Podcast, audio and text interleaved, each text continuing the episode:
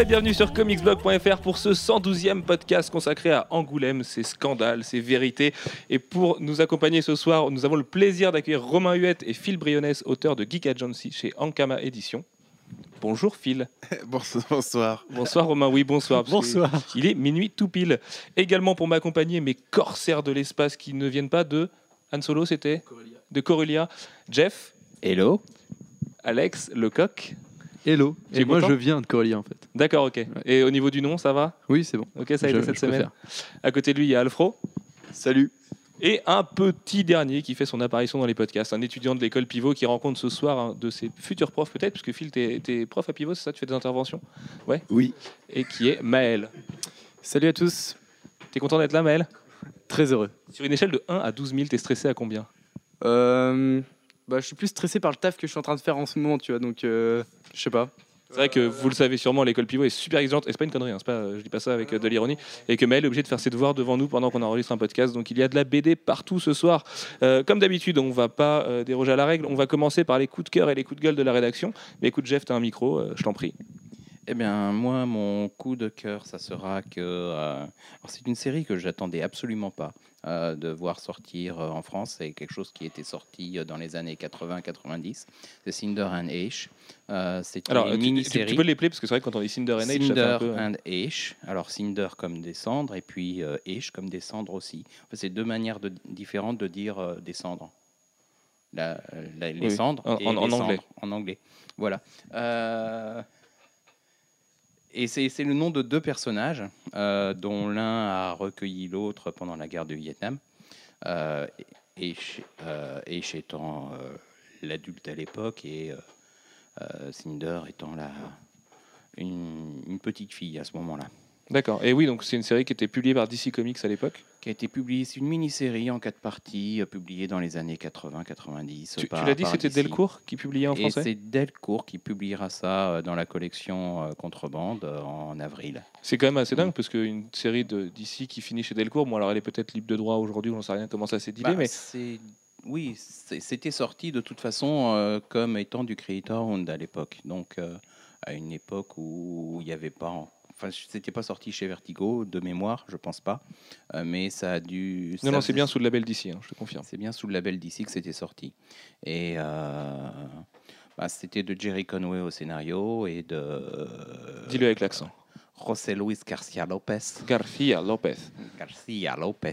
Voilà. Et toi, tu le conseilles, c'est une vraie bonne lecture. Euh, C'était très bien à l'époque. Alors maintenant, le côté euh, Garcia Lopez, moi j'aime beaucoup, mais euh, c'est euh, c'est peut-être un peu, un peu figé par rapport à des choses dont on a plus l'habitude euh, aujourd'hui. oui, enfin, si on replace euh, dans l'époque, euh, non, Et pas tant le, que ça finalement. le dessin et enfin les couleurs sont pas celles dont on a l'habitude aujourd'hui, c'est clair. Maintenant, j'ai toujours beaucoup aimé le côté très en perspective un peu déstructuré de, de Garcia Lopez et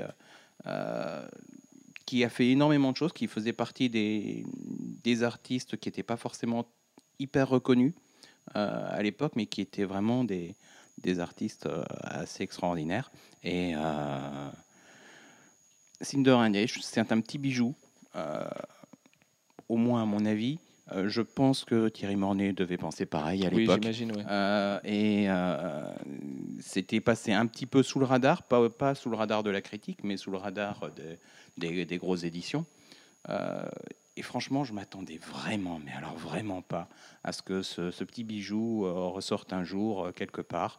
Et euh, du coup, je suis très content. Bah écoute, si Voilà. c'est bien, c'est un beau cadeau qu'on qu'on essaiera de défendre, parce que c'est vrai que c'est quand même un, un vrai pari risqué de la part de Thierry et de Guy Delcourt de sortir un. Alors, c'est pas du tel super-héros, produit. hein, c'est euh, c'est plus du détective, euh, thriller, avec, avec une histoire personnelle des, des deux protagonistes qui, qui revient les hanter et, et des choses à régler.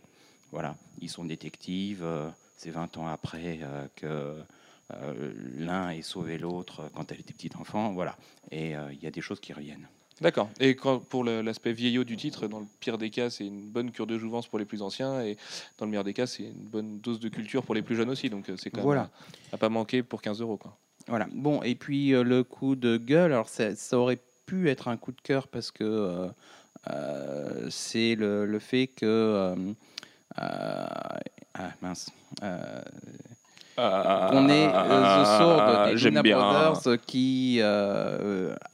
Lakeshore a racheté les droits de, de la série The Sword pour en faire euh, des films. Et ça, c'est un Et, petit bijou. Ça. Et The Sword, c'est vraiment un bijou. Euh, c'est probablement sur les dix dernières années la série qui m'a le plus marqué. C'est vrai? Ah oui, oui. Euh, mais remarque, je sais que c'est vrai. hein, Je sais que tu le penses. parce que c'est quelque chose qui te prend systématiquement à contre-pied. Euh, tu penses tout le temps que tu, que sais où tu vas. Et, euh, et ben finalement, non, jamais. Euh, jusque- jusqu'au dernier, euh, jusqu'au dernier épisode, euh, on, on continue à être pris à contre-pied. Tout ce qu'on croyait savoir, la plupart du temps, on découvre que finalement, on ne le sait pas c'est- que c'est beaucoup une question de point de vue et d'éléments qui manquent à la narration pour que tu aies une idée exacte de, de ce qui se passe réellement. Euh, et euh, bah, c'est un vrai bijou, The Sword des Luna Brothers. C'est sorti il y a à peu près 6 ans, vers euh, 2007. Euh, et puis ça a duré euh, 24 numéros, donc ça, ça a duré à peu près sur deux ans. Un petit peu plus parce qu'il y a eu du retard par-ci Ils ont eu par-là. un peu de retard, voilà. Alors, les Luna Brothers, on peut ne pas aimer graphiquement, mais c'est se lit hyper bien et euh, vraiment scénaristiquement, c'est très très très très fort. Et, euh, Et ça, par contre, c'est dommage que ça sorte pas chez Delcourt, qui avait tenté Girls à l'époque des Luna Brothers aussi, Ah. qui n'a pas voulu renouveler l'expérience. Enfin, Thierry nous l'avait dit, hein, euh, parce que, bah, évidemment, vu le tirage et les ventes, c'était pas forcément intéressant. Mais si vous devez attaquer The Sword, aller direct sur la VO, c'est vraiment un bijou, quoi. Ouais, c'est vraiment un bijou. Et le côté coup de gueule, bah, c'est que en fait, Lakeshore veut en faire quatre films. Euh, parce qu'il y a quatre tomes à la série euh, The Sword, euh, quatre chapitres. Ils ont chacun le nom d'un élément. C'est Fire, Water. Voilà, oui, air, puisque Et l'autre la Terre. La Terre, voilà. Voilà. Merci. Earth. Et Luc Besson. Bah non, pas le Grand Bleu, heureusement. Non, le cinquième élément. Le cinq- Oui, pardon. Ah, elle est à noter celle-là. Si, si quelqu'un de nos auditeurs tient un carnet des plus belles conneries qu'on ait pu dire, je pense que celle-là est sympa. Bref. Euh, et bon, le côté, euh, bah, on va en Toi, faire, euh, on va en faire, on va en faire quatre films. Euh, ça, c'est peut-être un peu poussé, Euh, même s'il y, y a certainement la matière, mais euh, en même temps, il y aurait de quoi faire quelque chose de vraiment frénétique sur un seul film, Euh, mais euh, en mode vraiment très rapide. Euh, avec des surprises qui, qui prennent vraiment à contre-pied. Alors ça laisserait peut-être pas beaucoup de temps pour développer les personnages, euh, s'y attacher, mais euh, voilà. Et, non, mais enfin, là, c'est pareil, il faut nuancer un petit peu quand même. Il y en a Bon, et puis c'est des propriétés intellectuelles, voilà. Il y en a mille qui sont achetés. de droits euh, sur la série. Bon, Je- c'est- Enfin, nous, ça nous fait vivre, hein, c'est bien. hein, ce genre de news, on en a tous les six mois. euh, non, toutes les, on a, ouais, non, même plus que ça, Toutes les plus- toutes les deux semaines, oui, plutôt. Euh, mais au final, des films qui sont vraiment adaptés et qui arrivent vraiment au cinéma, il y en a très peu. Et puis Lakeshore, c'est pas non plus, c'est pas Paramount, quoi. c'est c'est un studio qui a fait, c'est quoi, c'est Underground, c'est ça? Qui a fait Underworld. Underworld, c'est ça, Underworld, le film où on voit le derrière de Kate Beckinsale pendant une heure et demie. Voilà. Voilà. Oui, c'est bien de voir le Kate Beckinsale. Oui, oui, oui, c'est bien, c'est bien. hein. Oui, surtout, surtout son postérieur. Euh, oui, et c'est une très belle démonstration de filtre bleu là aussi. Alex Lecoq, coup de cœur, coup de gueule. Alors attention, un micro est en train de voyager. Euh, mon coup de cœur, coup de gueule, c'est un peu mélangé en fait parce que ça va être sur les spin-offs de Star Wars. Donc du coup, euh, mon coup de cœur, ça va être le, le Cœur, mon coup de cœur. yeah. Comment Star Wars, yeah. Je La peux- fouine. D'accord. Mon coup de cœur, ça va être le spin-off sur Boba Fett parce que je trouve ça super cool. Euh, pff, je sais pas s'il faut en rajouter un Boba Fett. euh, Moi, c'est un des personnages euh, que je préfère dans l'univers Star Wars, euh, un chasseur de primes qui a la super classe. Rappelons pour ceux qui ont vu les films que c'est un gars qu'on aperçoit dans un coin et puis après qui se fait bouffer par le comment il s'appelle déjà par le Sarlacc. mais qui, Voilà. ne, mais qui ne meurt pas. qui ne meurt pas. Dans l'univers étendu, et... dit comme ça, tu viens de le décrédibiliser à mort. Non, mais c'est pour Merci. ça. Bon, et puis c'est aussi dans l'épisode euh, 2 le, le fils Ouais, de, le fils de Django. de Django, voilà, qui va grandir et devenir l'autre, celui qui se fait bouffer par le Sarlacc, enfin qui presque, parce qu'on apprend qu'après qu'il s'en sort. Il ne meurt pas. C'est aussi quand même euh, à son actif le seul mec qui a foutu Han Solo dans de la carbonite. Et mettre Han Solo dans de la carbonite, c'est quand même un- une belle ligne sur un CV, non? Je sais pas, je suis pas Ouais. de je euh, D'ailleurs, je me dire, en plus, il, il parle jamais dans l'ancienne trilogie. Je crois qu'il fait juste un coup de tête. euh, il parle pas. Il fait d'ailleurs, d'ailleurs, hein. c'était, on, on avait vu l'acteur qui joue Boba Fett, non? À la Paris Comics Expo, c'était pas lui? Ouais, si, ouais, si, si. Et J'ai vu une vidéo aussi la semaine dernière où euh, ah non c'est des photos où en fait euh, il montre comment il monte son armure avant les, les Ah, scènes à c'était tourner super cool, hein. et c'est super classe. C'était Jean Z qui avait tweeté ça. Ouais, je crois que c'est Jean Z ouais. j'ai regardé ça, c'était cool. D'ailleurs, euh, petit message parce qu'il provoque sur Twitter, mais on reparle de ce PSGOM le 24, le 25 février du coup. Voilà, donc lui et Julien, euh, ils ont qu'à s'accrocher parce que ça va chambrer sévère. C'était le point football. Merci. Euh, N'empêche que tout à l'heure, tu as commenté tout le match France-Allemagne, Oui oui c'est pas? Et cette très belle intervention cosmique de, François Hollande et, et Angela Merkel. ouais c'était stylé. Et Angela C'était Merkel qui ressemble à l'empereur. C'est De Star qui me Wars. l'a fait. Ouais ouais carrément parce qu'elle avait ses mains. Enfin bon, on- voilà. On va s'arrêter là Non, mais parce que là c'est faut, faut l'imaginer. Et sinon ouais mon et du coup le- mon coup de gueule moyen en fait ça va être euh, bah, le Han Solo parce que parce que du coup Han Solo bah pour moi c'est Harrison Ford et forcément ce sera pas Harrison Ford parce que bah, il est vieux ou alors c'est Harrison Ford euh, qui joue aux cartes euh, dans, sa, dans sa maison de retraite la, la belote de, de, de Han Solo et Chewbacca, ça peut être une- un grand. Un, un plan séquence d'une heure et demie sur une partie de belote des, des mecs dans le, dans le Millennium Falcon, ça peut être sympa. Ouais, mais il faut savoir, hein, avec un wiki, tu peux pas, tu peux pas gagner. Donc, euh, On l'a vu aux échecs déjà, ouais, non. Épisode 4. Et aussi un point un, un peu obscur du coup parce que je comprends, enfin pour moi je comprends pas trop l'intérêt de faire des spin-offs euh, sur des persos de l'ancienne trilogie alors que le 7 va sortir. Parce que pour moi, euh, bah, on a eu un débat à moitié avec Alex tout à l'heure mais euh, l'intérêt des spin-offs c'est- c'était de gonfler euh, la nouvelle trilogie euh, parce que les, enfin, par exemple les fans pour moi ils vont aller voir les spin-offs mais pas forcément le 7 du coup ça Mais parce que tu pars du postulat qu'un spin-off serait forcément lié à la nouvelle trilogie. Bah, s'ils voulaient, ils voulaient faire comme euh, Marvel, donc du coup, c'était faire des spin-offs et regrouper un. Enfin, moi, je voyais ça. Oui, mais comme, Marvel euh, joue moins avec euh, l'histoire de timeline que. Enfin, la légende de Lucas, elle s'est forgée sur le fait que le premier épisode, c'est l'épisode 4. Enfin, même si la première fois qu'il l'a sorti, c'était pas le cas déjà. Mais euh, moi, je pense qu'on peut avoir genre la jeunesse d'Han Solo et les concept arts qui sont sortis ce soir sont peut-être pas étrangers à ça. Et à côté, des, des vrais nouveaux personnages dans les épisodes 7, 8, 9. Tu vois, ça peut rappeler aux anciens. Enfin, le papa qui a 50 ans qui veut revoir Han Solo, ça peut être cool pour lui. Et le gamin qui veut découvrir des nouveaux personnages, il les découvrira. Ouais, ouais, mais du coup, bah, ça fait un niveau commercial, je pense, que ça aurait été plus malin de faire euh, des spin-offs sur euh, Bah, il- la nouvelle trilogie, parce que, euh, comme tu l'as dit, des gens peuvent aller voir que le spin-off et pas aller voir l'épisode 7, quoi. Oui, mais tout le monde ira tout voir. C'est Oui, Star Wars. Ouais, C'est pas, c'est pas Fabien Antoniente et Turf et, et Camping 2, si tu veux. C'est Star Wars. Donc je pense que les gens n'auront pas de mal à gratter 9 euros pour un titre. à part s'il y a Franck Dubosc dans Star Wars épisode 7. Ah, ce serait pas mal ça. Et remarque, il a joué dans Highlander. Oui, c'est vrai. Dans la série. Dans la série, ouais. Oui, tout à fait. Et oui, on regarde les enfants de la télé comme des gros nanars. Euh, Alfro, coup de cœur, coup de gueule? Alors, mon là aussi, gueule- le micro-voyage. Bah oui. Mon coup de gueule, c'est euh, DC qui a essayé de nous le faire à l'envers avec un nouveau retard pour Justice League of America. Alors autant le premier, bah, c'était un retard d'une semaine, euh, on leur pardonnait parce qu'ils nous l'avaient annoncé et c'était un, un peu excusé. Puis bon, bah voilà, ça passe. Sauf que là, une semaine de plus, mais qu'ils ont essayé de, de nous le, le mettre un peu sous le drap sans prévenir personne, c'est ah au fait, il sortira le 20. Bon, c'est, je sais pas, j'ai pas trouvé ça hyper, euh, hyper classe de Moi, leur j'ai part. peur que David Finch soit hyper à la bourre.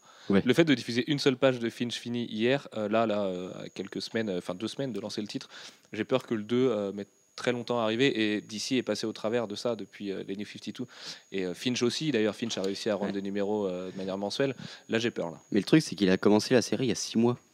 Il a commencé la décennie il y a six mois. Donc je me dis, un, un- un épisode en six mois, c'est quand même dans ses pour cordes. mettre à son crédit il a eu des gros problèmes de santé aussi là, Oui. pendant l'hiver donc, euh, Mais bon, mais non, je pense pas qu'il y ait- que ce soit ça le problème euh, véritablement. Euh, je pense qu'ils sont assez sûrs de leur coup de- sur Finch. Bah, Peut-être qu'éditorialement, il y a quelque chose aussi euh, qui se prépare. Peut-être que c'est fait exprès, qu'il y a des infos qu'on n'est pas censé avoir et que en fait, le report de Justice League of America vienne simplement du fait que, euh, je sais pas, dans Throne of Atlantis, par exemple, il doivent se passer quelque chose, mais que euh, Ivan Rice sont un peu à la bourre. Enfin, il y a plein de choses, mais euh, effectivement, l'hypothèse David Finch, ce serait la plus triste, mais la plus probable, malheureusement. Après, moi, non, franchement, je, je pense pas que ce soit Finch. Mais, euh, mais, mais par contre, je pense que DC a essayé de se foutre de notre gueule en, en faisant un retard de deux semaines, mais sans l'annoncer. Ah ouais, c'était un petit peu, un petit peu bizarre ouais, ce retard. Mais bon, après, euh, c'est pas, pas non plus euh, Uncanny Avengers, si tu veux. Voilà. On va l'avoir dans le mois Qui- prévu. Qui, qui a encore du retard. Enfin, En d'ailleurs, la première date de sortie de Justice League of America, c'était janvier au départ. Non, c'était Ça a toujours 6 été février Ouais, D'accord, 6 ok, autant pour février. moi. Et t'avais un coup de cœur? Et mon coup de cœur, bah, c'est le fameux Infinity, qui, euh, qui voit le retour de Jim Chung sur des intérieurs. Alors, euh, pour sans doute euh, un- une série qui, qui risque d'avoir beaucoup d'importance. Et euh, déjà, rien que le fait de voir Chung sur, sur les intérieurs. euh, Je me souviens plus ce qu'il m'a dit, mais c'est 6 ou 8 numéros. Je sais plus exactement. Faudrait que pas... On monte l'interview demain, mais euh, c'est soit 6, soit 8, mais c'est ni moins ni plus. Donc euh, c'est un crossover classique, ce que Marvel avait dit abandonner l'année dernière encore en voulant faire des crossovers plus longs. Et sachant qu'à l'époque de Siege, ils avaient dit on fera des crossovers que plus courts. Oui. Et en fait, pas du tout. Écoute, ce sera un fait, crossover ils normal. savent rien. Ils font euh, chaque année comme bon leur semble. Et euh, bah voilà, c'est. euh, alors après, euh, l'histoire, bon, dans la tradition de Starlin, euh, tout ça, les, les fameux, fameux Thanos avec son gant de l'infini et compagnie. Bon, après, on, avec Jonathan Hickman, ça va encore partir dans un délire, je pense, mais. Mais en, en quelques épisodes, il peut se tenir, le père Hickman, et, euh, et puis voilà, il y a Jim Chung sur des intérieurs, et du coup, moi, je suis hyper content. Oui, parce que ça va faire du bien de voir Chung c'est de l'intérieur. Mais là aussi, euh, le, le fantôme de la deadline, à mon avis, va venir lui gratter le, le fondement assez vite. Voilà. Oui, bah, euh, je pense que les deux derniers numéros auront deux mois de retard, mais ça, c'est c'est pas grave. On verra. Il a commencé à travailler dessus, c'est déjà ça. Et euh, le peu qu'on en a vu, c'était pas dégueulasse. Euh, et quant à moi, mon coup de cœur et mon coup de gueule, c'est une seule et même news, une seule et même vidéo, parce que c'est le trailer d'Iron Man 3. Alors, euh, coup de gueule euh, pour plusieurs raisons. Déjà, la première, c'est qu'il a été diffusé en dernier au Super Bowl, que je regardais quasiment uniquement pour les trailers. Alors, bon, le fait est que le match était super, donc c'était cool. Moi qui regarde jamais de foot Ouais, j'ai pris le mon match pied. super, bof, hein. vu, vu le résultat. Bah oui, non, parce que tu es dégoûté que, que les 49ers aient perdu, mais que tu Non, détestes les que Ravens. les Ravens aient gagné, tout. Oui, plutôt. Mais bon, euh, voir un touchdown de 109 yards, euh, voir une Hail Mary euh, transformée, enfin, c'est pas tous les jours que ça arrive, donc c'était cool. Et puis en plus, je suis sûr qu'ils vont l'adapter à Hollywood, le fait que, ce soit, que les coachs soient deux frères, c'est vraiment de l'histoire à la Clint Eastwood, enfin, tu vois, il y a un truc à faire avec ça. Bref, donc Iron Man est arrivé à 3h40 du matin, je crois, je sais plus exactement à quelle heure, pendant la coupure de courant, ou juste avant, ou juste après, je sais plus. Et ce trailer, qui était hyper attendu, au point que quand on tapait euh, Iron Man 3 sur Twitter, on voyait trois tweets à la seconde de gens qui hurlaient où il était, c'est vite transformé en et, euh, se sont-ils foutus de notre gueule? Parce que le trailer est composé à euh, 98% d'images qu'on avait déjà vues, à part la scène de l'avion où les gens tombent. Euh, cette scène qui a un problème, c'est que c'est la première scène qui avait été diffusée euh, pendant le tournage du film, et on sait, quand on a vu la vidéo, donc sûrement et peut-être pas le cas de tout le monde, on sait comment est fini. Et euh, bah, du coup, c'est forcément dommage parce que la surprise de l'après, du cliffhanger du trailer est complètement ruinée. Au-delà de ça, euh, le, show, le one-man show de Robert Downey Jr. au début, bah, ce qu'on a tendance à reprocher euh, au film Iron Man, c'est le one-man show permanent de Downey Jr. Donc c'est vrai que c'est marrant, c'est vrai que le jeu de mots est drôle. Ça, ça fonctionne bien la première fois. C'est pas ce qu'on a envie de voir tout le temps non plus de lui. Il, est, il est meilleur au-delà de ça. Mais bon, arrêtons de travailler là-dessus parce qu'on s'est bien marré. Mais euh, le coup de gueule, il vient aussi du fait que je pense que Marvel euh, Studios est loin de se foutre de la gueule de tout le monde et qu'en fait, il prépare juste un déluge d'images inédites et de caméos et d'autres trucs de ce goût-là euh, une fois la sortie en salle, puisque euh, Iron Man 3, encore une fois, c'est le premier film après Avengers. Les gens sont habitués à voir plein de héros au cinéma, à voir, à essayer de décrypter des références que tout le monde ne peut pas saisir. Même le grand public s'amuse à ça maintenant. On sait qu'il y a une Française qui a quasiment le physique de la guêpe qui a été castée, dont le rôle est encore inconnu. On sait qu'il y a Ant-Man et les Guardians of the Galaxy qui arrivent bientôt. Euh, il y a une tonne de rumeurs sur euh, des possibles apparitions des personnages là-dedans. Il y a Funko qui a fait une erreur euh, dont je ne vous parlerai pas parce que je ne vais pas vous spoiler sur un- une figurine Iron Man à sortir bientôt. Et tout ça, ça peut donner en fait un gros coup d'intox avec tous les trailers où on voit seulement le mandarin alors qu'on sait qu'il y a deux méchants dans le film. Dans le dernier trailer d'ailleurs, on voit le deuxième méchant pendant une demi-seconde. Et voilà, et je pense que c'est, je trouve ça génial de la part de Marvel Studios d'avoir appris euh, auprès de mecs comme J.J. Abrams, comme Chris Nolan, euh, comme Hideo Kojima, qui savent faire du teasing, qui savent vendre quelque chose qu'on n'attend pas. Et du coup, euh, bah, ça y est, j'ai hâte de voir le film parce qu'on l'a pas trop vendu. Iron Man 2, on avait tout vu à l'époque. Iron Man 1, on avait tout vu. Euh, là, c'est pas du tout le cas. Avengers, on savait tout avant d'aller le voir en salle, notamment la présence de Thanos. Ça faisait un an qu'on le savait. Euh, le fameux Léviathan, le robot, là, enfin cette espèce de dragon, on le savait aussi. Là, j'ai l'impression qu'on sait pas grand chose et qu'au-delà de 3-4 rumeurs qu'on fuitait, euh, eh ben, on va s'en prendre plein la gueule et c'est bien. Non, Si, si, moi je pense que je pense qu'ils en ont beaucoup sous la pédale, c'est pour ça qu'ils montrent peu. C'est en fait plus t'en vois, moins il y en a, et moins t'en vois, et plus euh, il y a plus y a matière à s'amuser quoi. Ok, je n'interpréterai pas cette phrase. Phil, toi Ah qui es un petit peu extérieur, du coup, euh, enfin qui est extérieur, non, parce que tu as bossé dans l'animation et chez Disney et chez Marvel, donc finalement pas tellement, mais euh, toi qui n'as pas forcément suivi Iron Man et toute la moindre rumeur de près, est-ce que ça t'excite là, les trailers qu'on a vus aujourd'hui? Est-ce que tu te dis ouais, je vais courir en salle Oui, forcément, quand t'es artiste Marvel, c'est un peu con comme question, mais non, mais et- et en te mettant dans la peau, tu vois, de, de, de, de- de quelqu'un d'autre, est-ce que tu te dis ouais, Iron Man, ça a l'air de vraiment déboîter Est-ce que tu sens qu'il y a des choses cachées derrière, ou est-ce que euh, Marvel Studios fait le taf et finalement, euh, pff, ce sera un film comme un autre? Un peu tout ça. Vous êtes ce qu'on appelle des bons clients. Non, moi je, je vais pas aussi loin quand je vois un, un trailer d'Iron Man. Tout bah ça, ouais, je- mais nous, le problème, c'est qu'on a la tête Voilà, dedans, euh, 10 heures par c'est jour. c'est ça. Je- moi, je vois juste que c'est un autre film d'Iron Man et que j'ai aimé le, le- les deux premiers, Euh, même si le deuxième était bon, euh, ci et ça, euh, m'en fiche. euh, J'étais bon spectateur euh, devant, ça m'a amusé.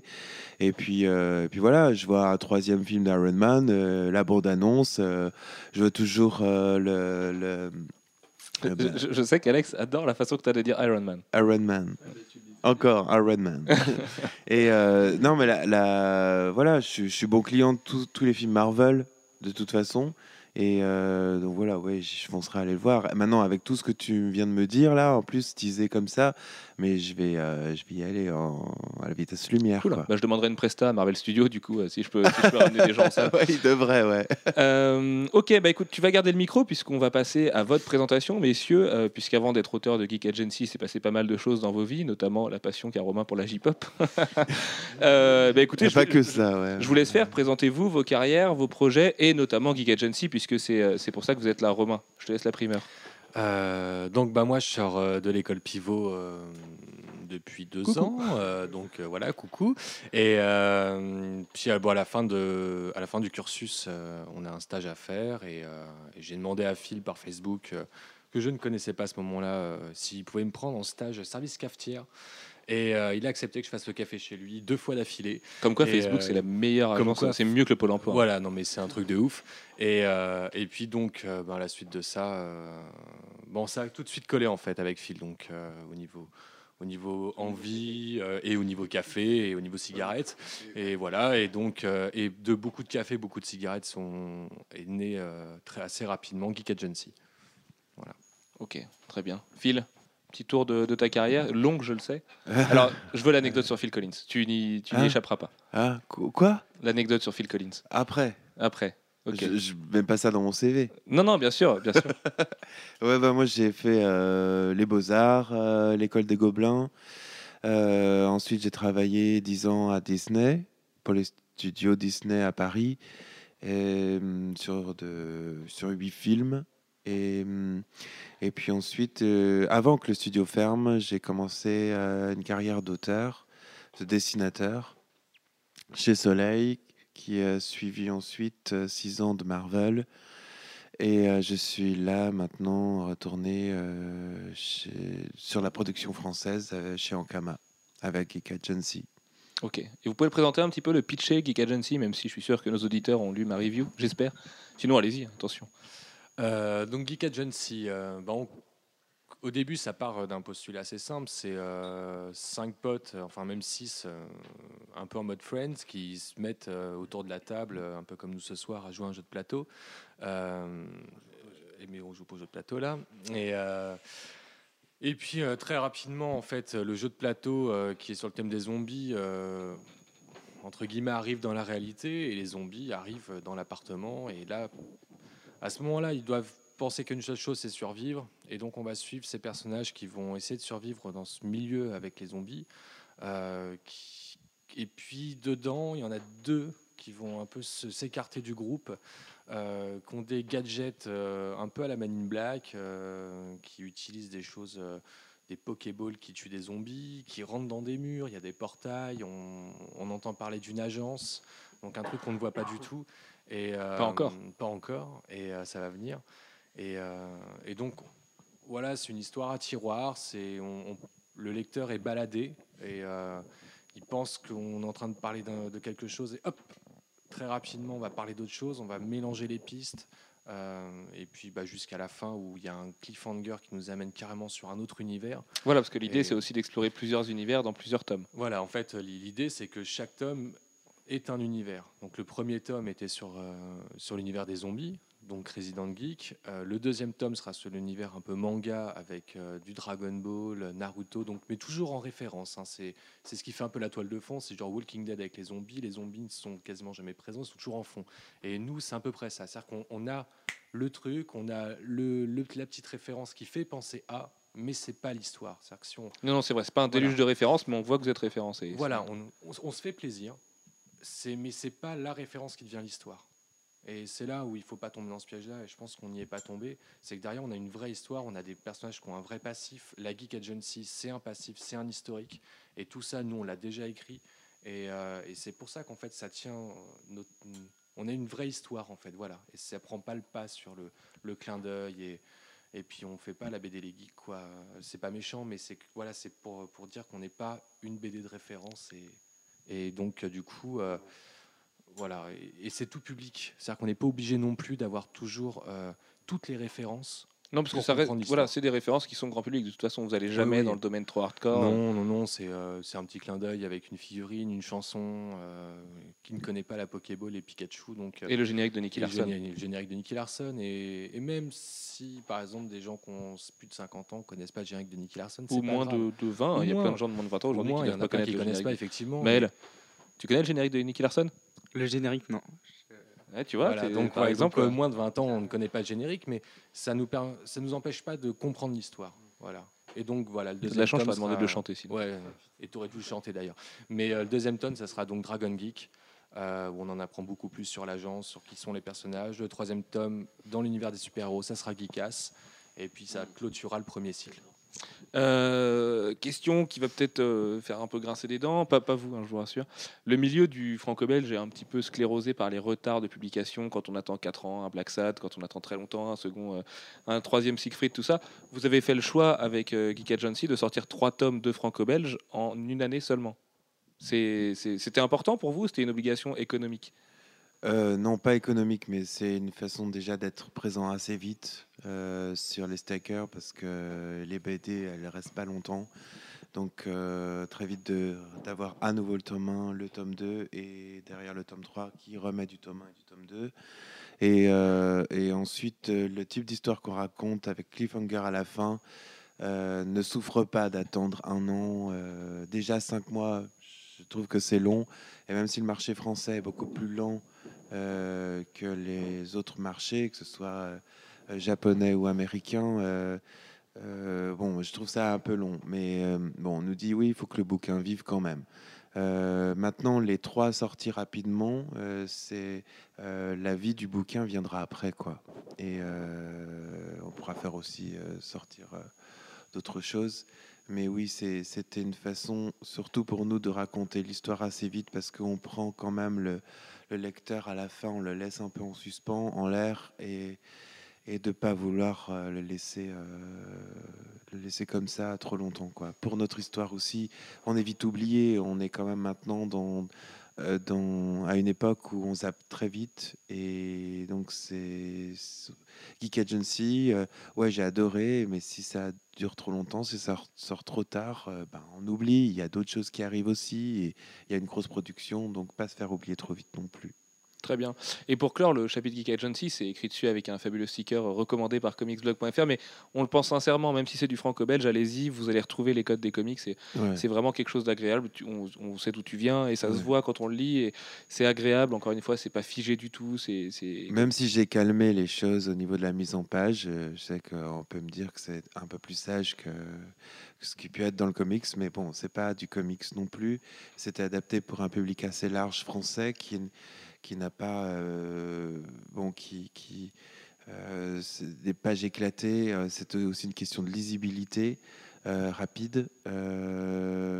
et j'ai beau, on a, eu, on a dû mettre beaucoup de choses, on n'a que 46 pages, donc on a dû mettre beaucoup de choses dans ce premier tome d'introduction, parce que c'est un tome d'introduction, mais en même temps ça raconte déjà une première histoire, un préambule, et euh, donc beaucoup de cases, et si j'avais un peu éclaté la mise en page, euh, ben, juste ça- devenait illisible. Quoi. Beaucoup de personnages aussi, beaucoup de décors.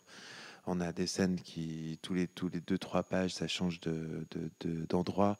Donc voilà, face à cette richesse, j'ai calmé le jeu de la mise en page aussi, pour une question de digestion.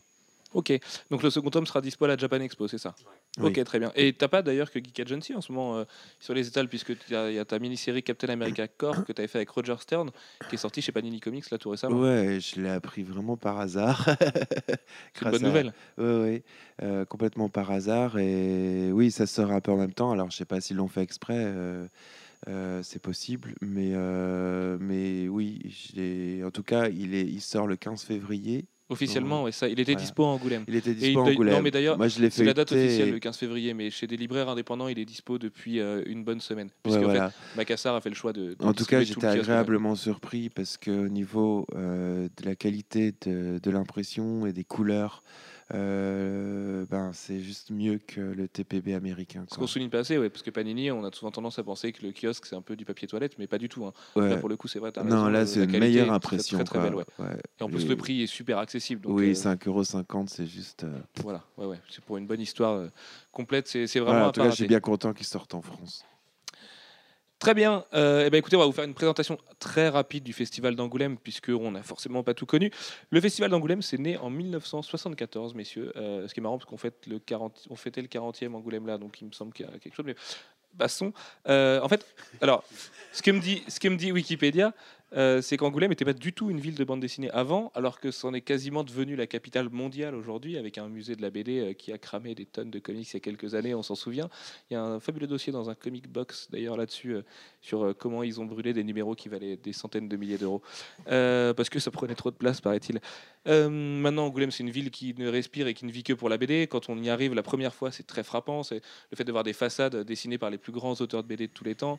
C'est une ville qui vit aussi évidemment grâce au, au Festival international de la BD. Je ne veux pas médire sur Angoulême et ses habitants, mais c'est vrai qu'à l'année, c'est beaucoup moins rock'n'roll dans les bars au moins euh, que pendant très le calme. festival. ouais. Voilà, c'est très très calme. Euh, et donc c'est devenu, avec Luca, devant Luca en Italie, le plus gros festival de BD au sens large, même si on reparlera de la fin de, des, petites réticences qu'a le festival d'Angoulême à accueillir le comics et le manga à bras ouverts, mais bon, c'est un autre débat. Euh, c'est aujourd'hui le rendez-vous immanquable où vous pouvez croiser tous les types d'artistes et tous les artistes, où il y a plusieurs centaines de milliers de personnes, où vous pouvez pas respirer le samedi là-bas. D'ailleurs, on vous déconseille de vous rendre à Angoulême le samedi euh, plutôt que le jeudi et le vendredi. Et pour un auteur, c'est comment Angoulême du coup? Qu'est-ce que, qu'est-ce que ça représente pour vous? En quoi c'est incontournable? Euh, En quoi c'est un plaisir de rencontrer ces fans-là? Et en quoi c'est différent des autres festivals? C'est différent parce que c'est déjà euh, un gros festival d'éditeurs. C'est-à-dire qu'il est, euh, il y a tous les éditeurs qui sont là, euh, présents, représentés. Après, c'est la réputation même de ce festival, sous euh, international, euh, de plus en plus d'ailleurs. Euh, là, c'est manifeste euh, cette année particulièrement. Enfin, moi, ça faisait un moment que j'y avais pas été, mais, mais bon, voilà, c'était criant parce qu'il y a encore quelques années, comics, manga, tout ça, ça, ça avait pas trop, encore trop le droit de siéger. Maintenant, important parce que on retrouve tous les potes aussi auteurs. C'est comme une grosse concentration à ce moment-là, ben, c'est l'occasion de, de tous se revoir un peu, de revoir aussi euh, différents éditeurs. Et euh, donc pour nous professionnellement, c'est important. Après, la rencontre avec le public, c'est plus, euh, c'est plus une question de prestige. Moi, ça me fait un peu penser à Cannes euh, avec le film, quoi. Oui, c'est un peu le problème aussi. Voilà, c'est aussi le problème, ça devient un peu snobinard aussi. Il y a un côté snobinard, il y a un côté on se la raconte. On, oublie même le festival parce que au niveau même des dédicaces, moi je suis surpris de voir le peu de temps que j'ai pu dédicacer. Euh, moi je me souviens des années soleil où je dédicaçais non-stop et euh, donc là pour le coup je venais vraiment pour la relation publique. Et ça, ça, tu penses que c'est Là euh, dû à un aujourd'hui, si j'ai si j'ai pas un, si j'ai pas un planning à côté de rencontres avec des auteurs ou des, des, des, des éditeurs, je me fais vite chier quoi. Oui, mais ça, tu Autant penses que c'est que c'est dû à Ankama ou que c'est dû Non à non, c'est tous les tous les éditeurs. Oui oui ah oui ça c'est j'ai trouvé ça très rigide cette année. euh, tous les tous les les stands sont à peu près euh, c'est la déco qui change parce que c'est on passe de Ankama à Delcourt ou, à Soleil, mais c'est tout sur le même format quoi. On est à l'usine, euh, on passe d'un d'un d'un atelier à un autre. quoi. C'est marrant parce que moi, je suis assez, euh, uniformisé. quoi. Je suis assez illusionné par Angoulême tous les ans, je trouve ça génial, mais parce qu'il y a une communion autour de la BD, et parce qu'on retrouve des gens qu'on voit Voilà. pas ailleurs, notamment des gens du franco-belge qu'on fréquente pas forcément tous les jours. Mais euh, j'ai un ami, euh, Fuchs, euh, de Comics Chronicle, qui est allé pour la première année. Il y est rentré très vite chez lui et il a juré de plus jamais y revenir parce que pour lui, payer pour accéder à un immense supermarché, c'était Ouais. pas possible et qu'il a trouvé l'ambiance vraiment exécrable et dans les fils de dédicaces et dans le fait que les gens se poussaient, qu'il n'y avait pas de contact finalement. Je sais pas si. je- Ouais, ouais, nous, ça fait trois ans qu'on y va d'affilée. Moi, j'étais allé un peu plus jeune, mais ça m'a toujours semblé comme ça. Il y a beaucoup de gens hein, qui font la remarque qu'Angoulême, cette année, aurait été plus rigide, plus froid. Bon, déjà, le temps était vraiment pourri, il faut le dire. Euh, Mais, même euh, moi, il y a eu des années vraiment très très froides. hein, Ouais, mais, avec de la neige et vraiment très très froid. mais, mais dans l'am- dans l'ambiance, je sais pas. Enfin, euh, cette année, c'est exceptionnel. On est resté un peu moins longtemps aussi euh, pour euh, des raisons euh, privées et le fait que Manu partait au ski également. Euh, on est resté que deux jours. On est resté jeudi, vendredi. Et je sais que moi, j'ai pas trouvé ça. Quoi. Je trouvais qu'il y avait une belle entente entre les gens. euh, enfin, en même temps, on a une obligation de s'intéresser, de s'intéresser aux j'ai- notamment. Donc, on, on a J'ai trouvé, oui, qu'il y avait effectivement les gens, les gens, les, les gens entre eux, oui, euh, humainement, euh, c'est sympa. C'est quand même dans une ambiance festive parce que on se retrouve à boire des coups, à tout ça. Enfin, il y a quand même Ah, l'aspect fête derrière, mais euh, c'est c'était c'est plus. J'ai trouvé moi qu'il y avait un esprit quand même.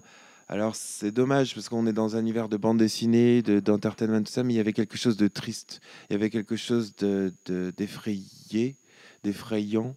On entendait beaucoup d'histoires assez avec des, choses négatives, euh, des, voilà, c'est la crise. Alors on en parle même sur euh, tout autour de nous, quoi. Les éditeurs les premiers. Alors pour justifier quoi, euh, on ne sait pas trop, parce que visiblement à chaque fois c'est toujours des, scores de vente et compagnie. On nous en balance plein la figure, mais mais il y a, voilà, il y a, y a quand même une au niveau, en tout cas, surtout au niveau des auteurs, euh, j'ai trouvé qu'il y avait une espèce de Et les temps sont durs pour les auteurs. Ouais, c'est dur, quoi. Et, et c'est vrai qu'on se rend compte vraiment quand on, est en- on se trimballe un peu, on discute avec les uns avec les autres. euh, bah, Il y a une perte de foi, quoi. Il y a aussi, euh, on accepte, on accepte les choses comme elles sont et qu'est-ce qu'on peut y faire de toute façon. Et c'est toujours un peu la même rengaine. Mais là, c'est vrai que ça, on sent une certaine, une tristesse, quoi.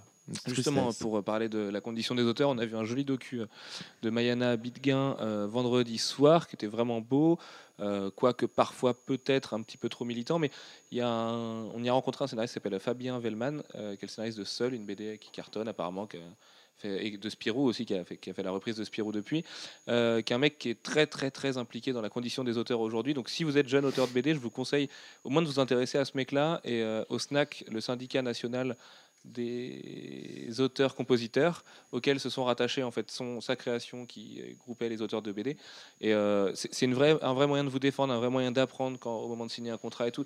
Vraiment, c'est si vous voulez vous vendre dans la BD, jetez un œil à ça parce que ces gens-là vous apprennent à signer un contrat, à gérer vos droits à l'image, euh, à gérer la propriété intellectuelle d'un titre et de héros que vous avez créé pour que messieurs Delcourt et de Saint-Vincent ne récupèrent pas 100% de votre création.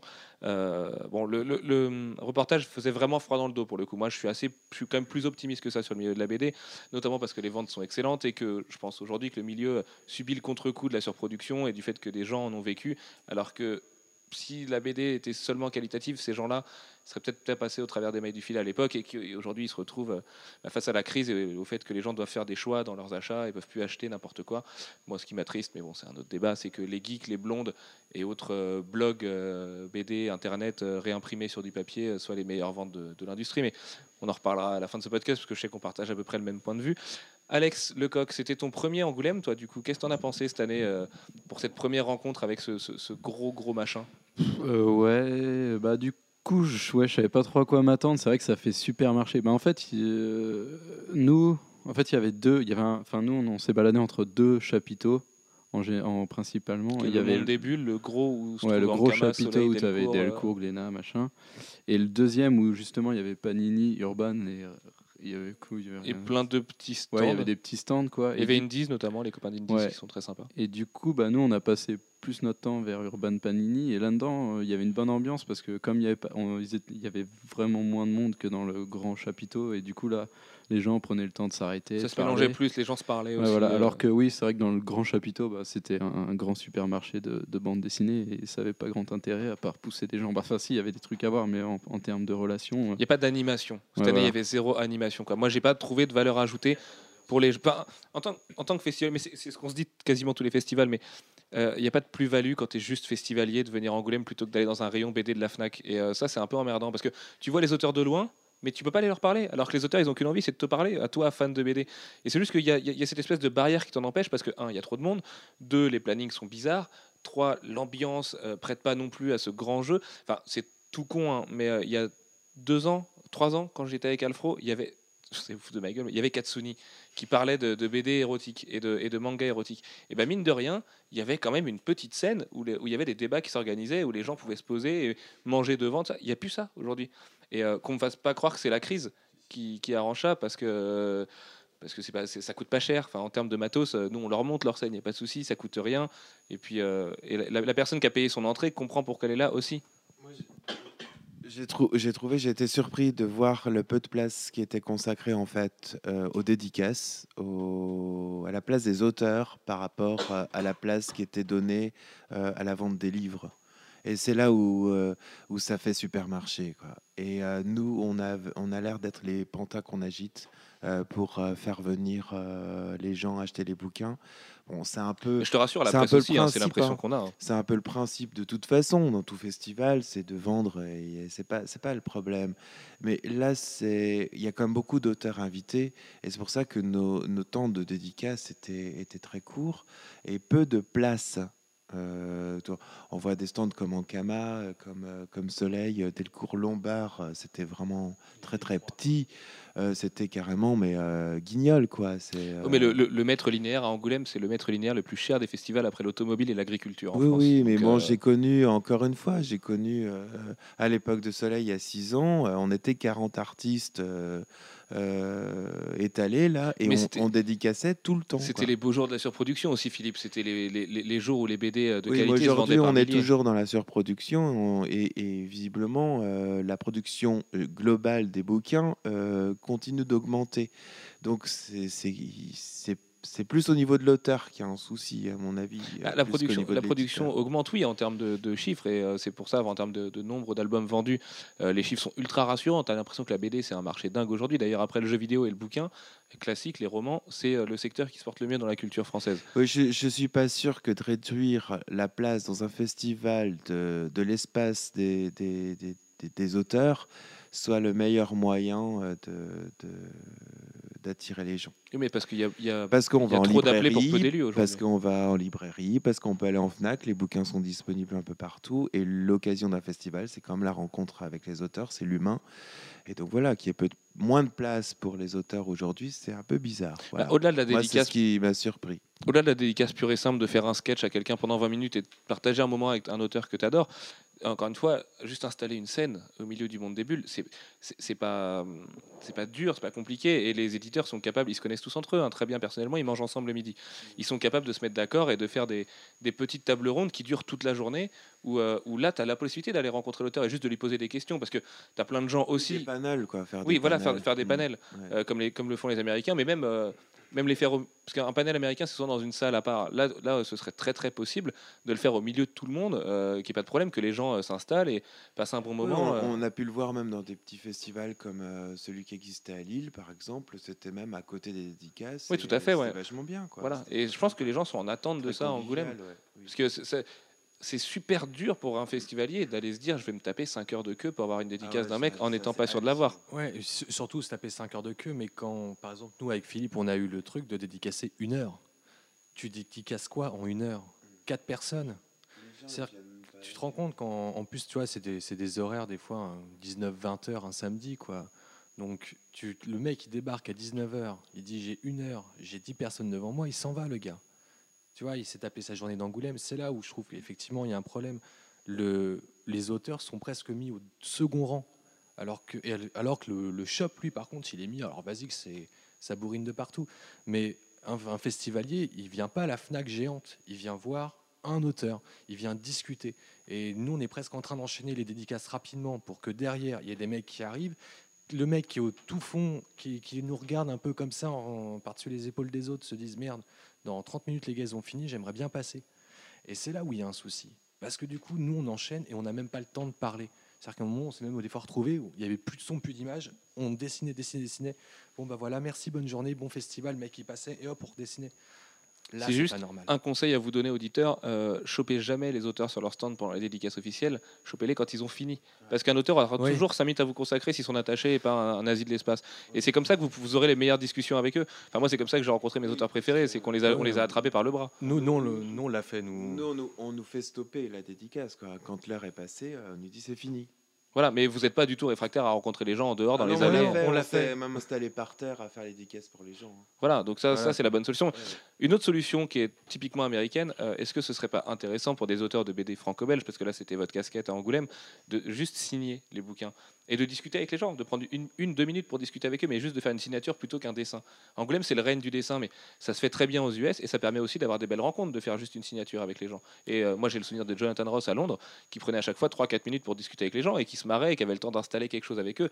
Lui qui, a son statut de méga rockstar en plus c'était impressionnant parce que le mec a fait euh, s'est posé trois heures à enquiller, a- s'est réinstallé une chaise à côté de la parce que lui aussi on lui a dit de partir et a dit non non moi je continue à signer les bouquins et à discuter avec mes fans. C'est une question de tradition après. euh, C'est Ouais, vrai qu'en France, bon dos, c'est ça le problème. oui, oui, mais moi, j'imagine la tête des gens qui font la queue et qui, a- qui ont qu'une signature, qui repartent qu'avec une signature. On n'invite pas, on n'invite pas les scénaristes euh, sur les festivals en premier lieu. Pourquoi? Parce qu'ils vont juste signer les bouquins. Ils vont pas faire un dessin. Donc les gens, ils attendent un dessin, quoi. Et si on leur leur remet pas un dessin euh, sous les yeux, bah, ils vont juste faire la tronche. Je suis pas sûr que. Je pense qu'ils prennent le temps, justement, pendant qu'on fait le dessin, pour parler. Alors, certains n'osent pas déranger, parlent pas. D'autres ne sont pas trop habitués à tout ça ou veulent juste le dessin et puis s'en vont. Euh, parce qu'il y a aussi cela. hein, euh, On parle pas que de passionnés non plus. Euh, donc, je- ouais, voilà, je, je suis pas sûr. Pourquoi on- les dessinateurs sont invités en priorité C'est parce qu'il y a le dessin. Oui oui c'est vrai ouais. Ouais, et puis on, on- nous, on l'a vu, euh, des gens qui venaient faire dédicacer des bouquins de chez Soleil sur le stand Ankama, donc de Philippe. Et on, Philippe disait c'est juste une signature. Il y en a, ils ont même repris le bouquin, pas de signature, ils s'en vont, ils sont pas là pour ça.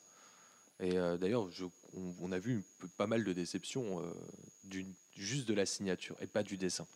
D'accord, ouais, mais c'est parce que c'est comme tu dis, c'est une tradition, donc c'est pas quelque Ah chose qui existe déjà, mais c'est- pas, ça coûte pas cher à un éditeur de le spécifier avant.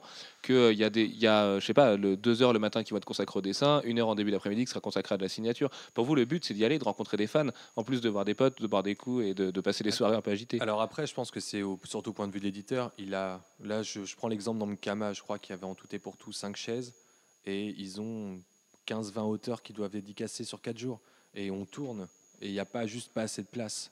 Après, faut, après, il faudrait presque qu'ils créent un, un autre endroit spécial juste pour des signatures pour pouvoir parler parce que, enfin, déjà nous on est tous serrés, on est les uns à côté des autres, on est un peu en sardine là-dedans.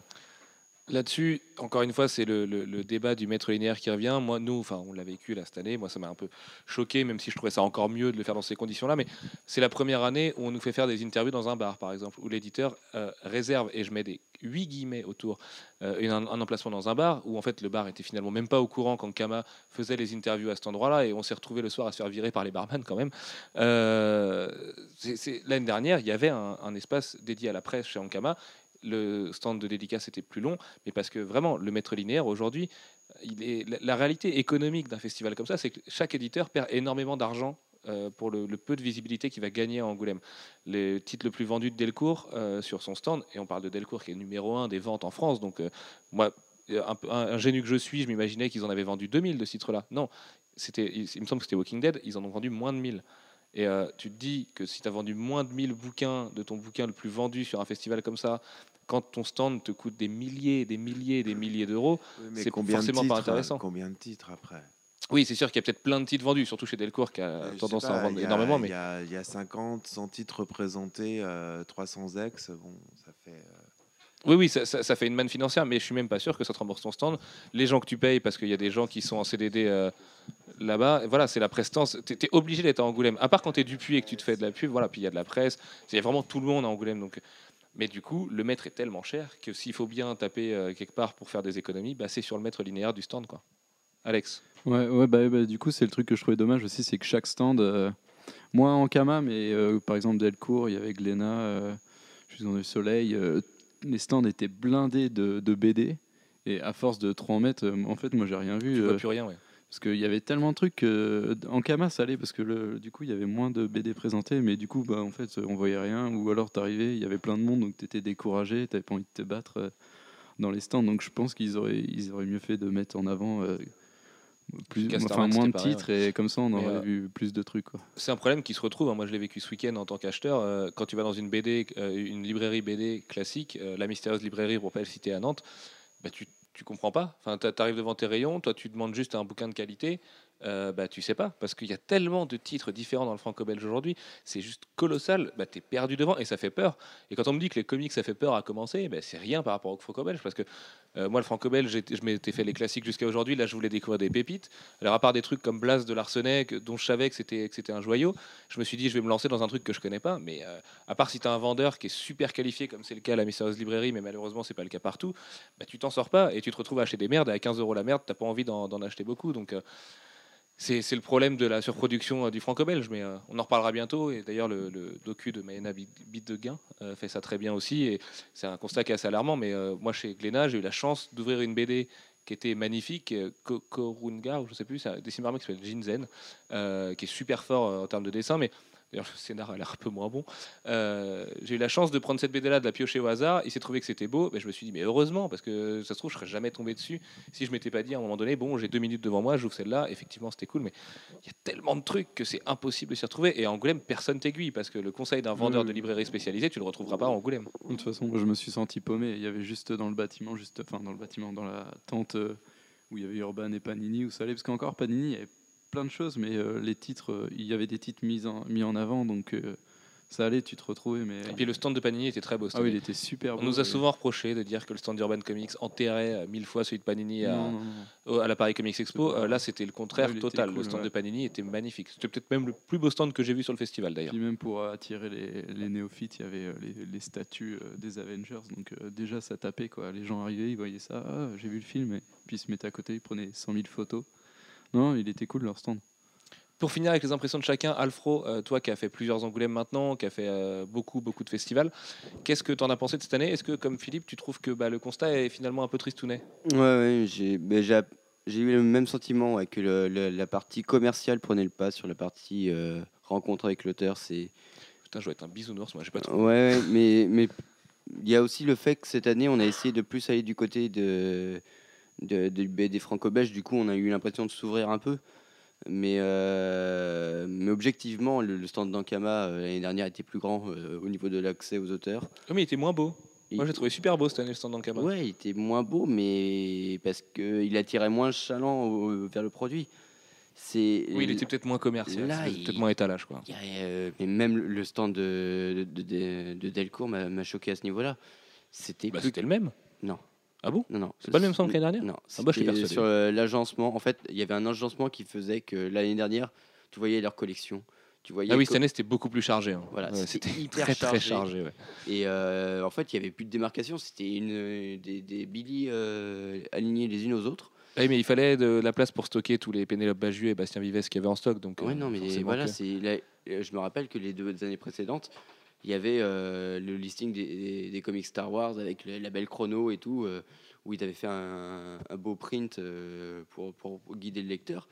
Et là, bah voilà, là, tu as des tranches. Tu as une série de tranches et puis un îlot avec les bouquins qui sont en compétition. Mais c'est vrai que dans le franco-belge, il y a une morosité ambiante euh, ces derniers temps. Moi, je trouve ça assez dommage parce que c'est un milieu qui est vivant, c'est un milieu qui rapporte des millions. Enfin, J'aimerais voir la tronche des mecs, euh, des éditeurs de franco-belge, s'ils voyaient les chiffres de vente et les, les chiffres de tirage des comics aujourd'hui. Parce que sur un titre, euh, sur un, un- un- le, le plus gros titre de 2012, euh, on va pas le citer pour pas faire de tort à personne, mais ça tire à 15 000 euh, en first print. Euh, 15 000 en first print dans du franco-belge, c'est un très mauvais titre. C'est un, un titre ultra confidentiel, enfin que l'éditeur a pas forcément envie de pousser. Et c'est pour ça que je trouve ça dommage ce constat Pas, forcément, mais c'est vrai que les, chiffres des Sobral et des légendaires et des trucs comme ça, et des Zep et, euh, tous les gros auteurs, la- la- les Harleston, euh, faussent un peu le, deal. Mais il n'y a, pas à avoir une morosité dans le franco-belge aujourd'hui, puisque c'est très très riche. Euh, Aujourd'hui, enfin moi quand j'ai commencé, les tirages d'un premier bouquin, c'était euh, donc il y a 10 ans, c'était euh, 8 à 10 000 ex de emplacement. Euh, vraiment, euh, tu viens de nulle part, t'es pas connu, enfin on- voilà, c'est ton premier bouquin quoi. Aujourd'hui, c'est du, on, on- on annonce des chiffres entre 2000 et, et 3000 ex quoi. Ce qui reste plus qu'un blockbuster US. Quoi. Ouais. Hein Tu prends, tu prends un Fatal, par exemple, chez Delcourt. Euh, Ed Brubaker, Sean Phillips, c'est pas des manches, c'est des mecs qui ont un nom, c'est Delcourt les a défendus et tout.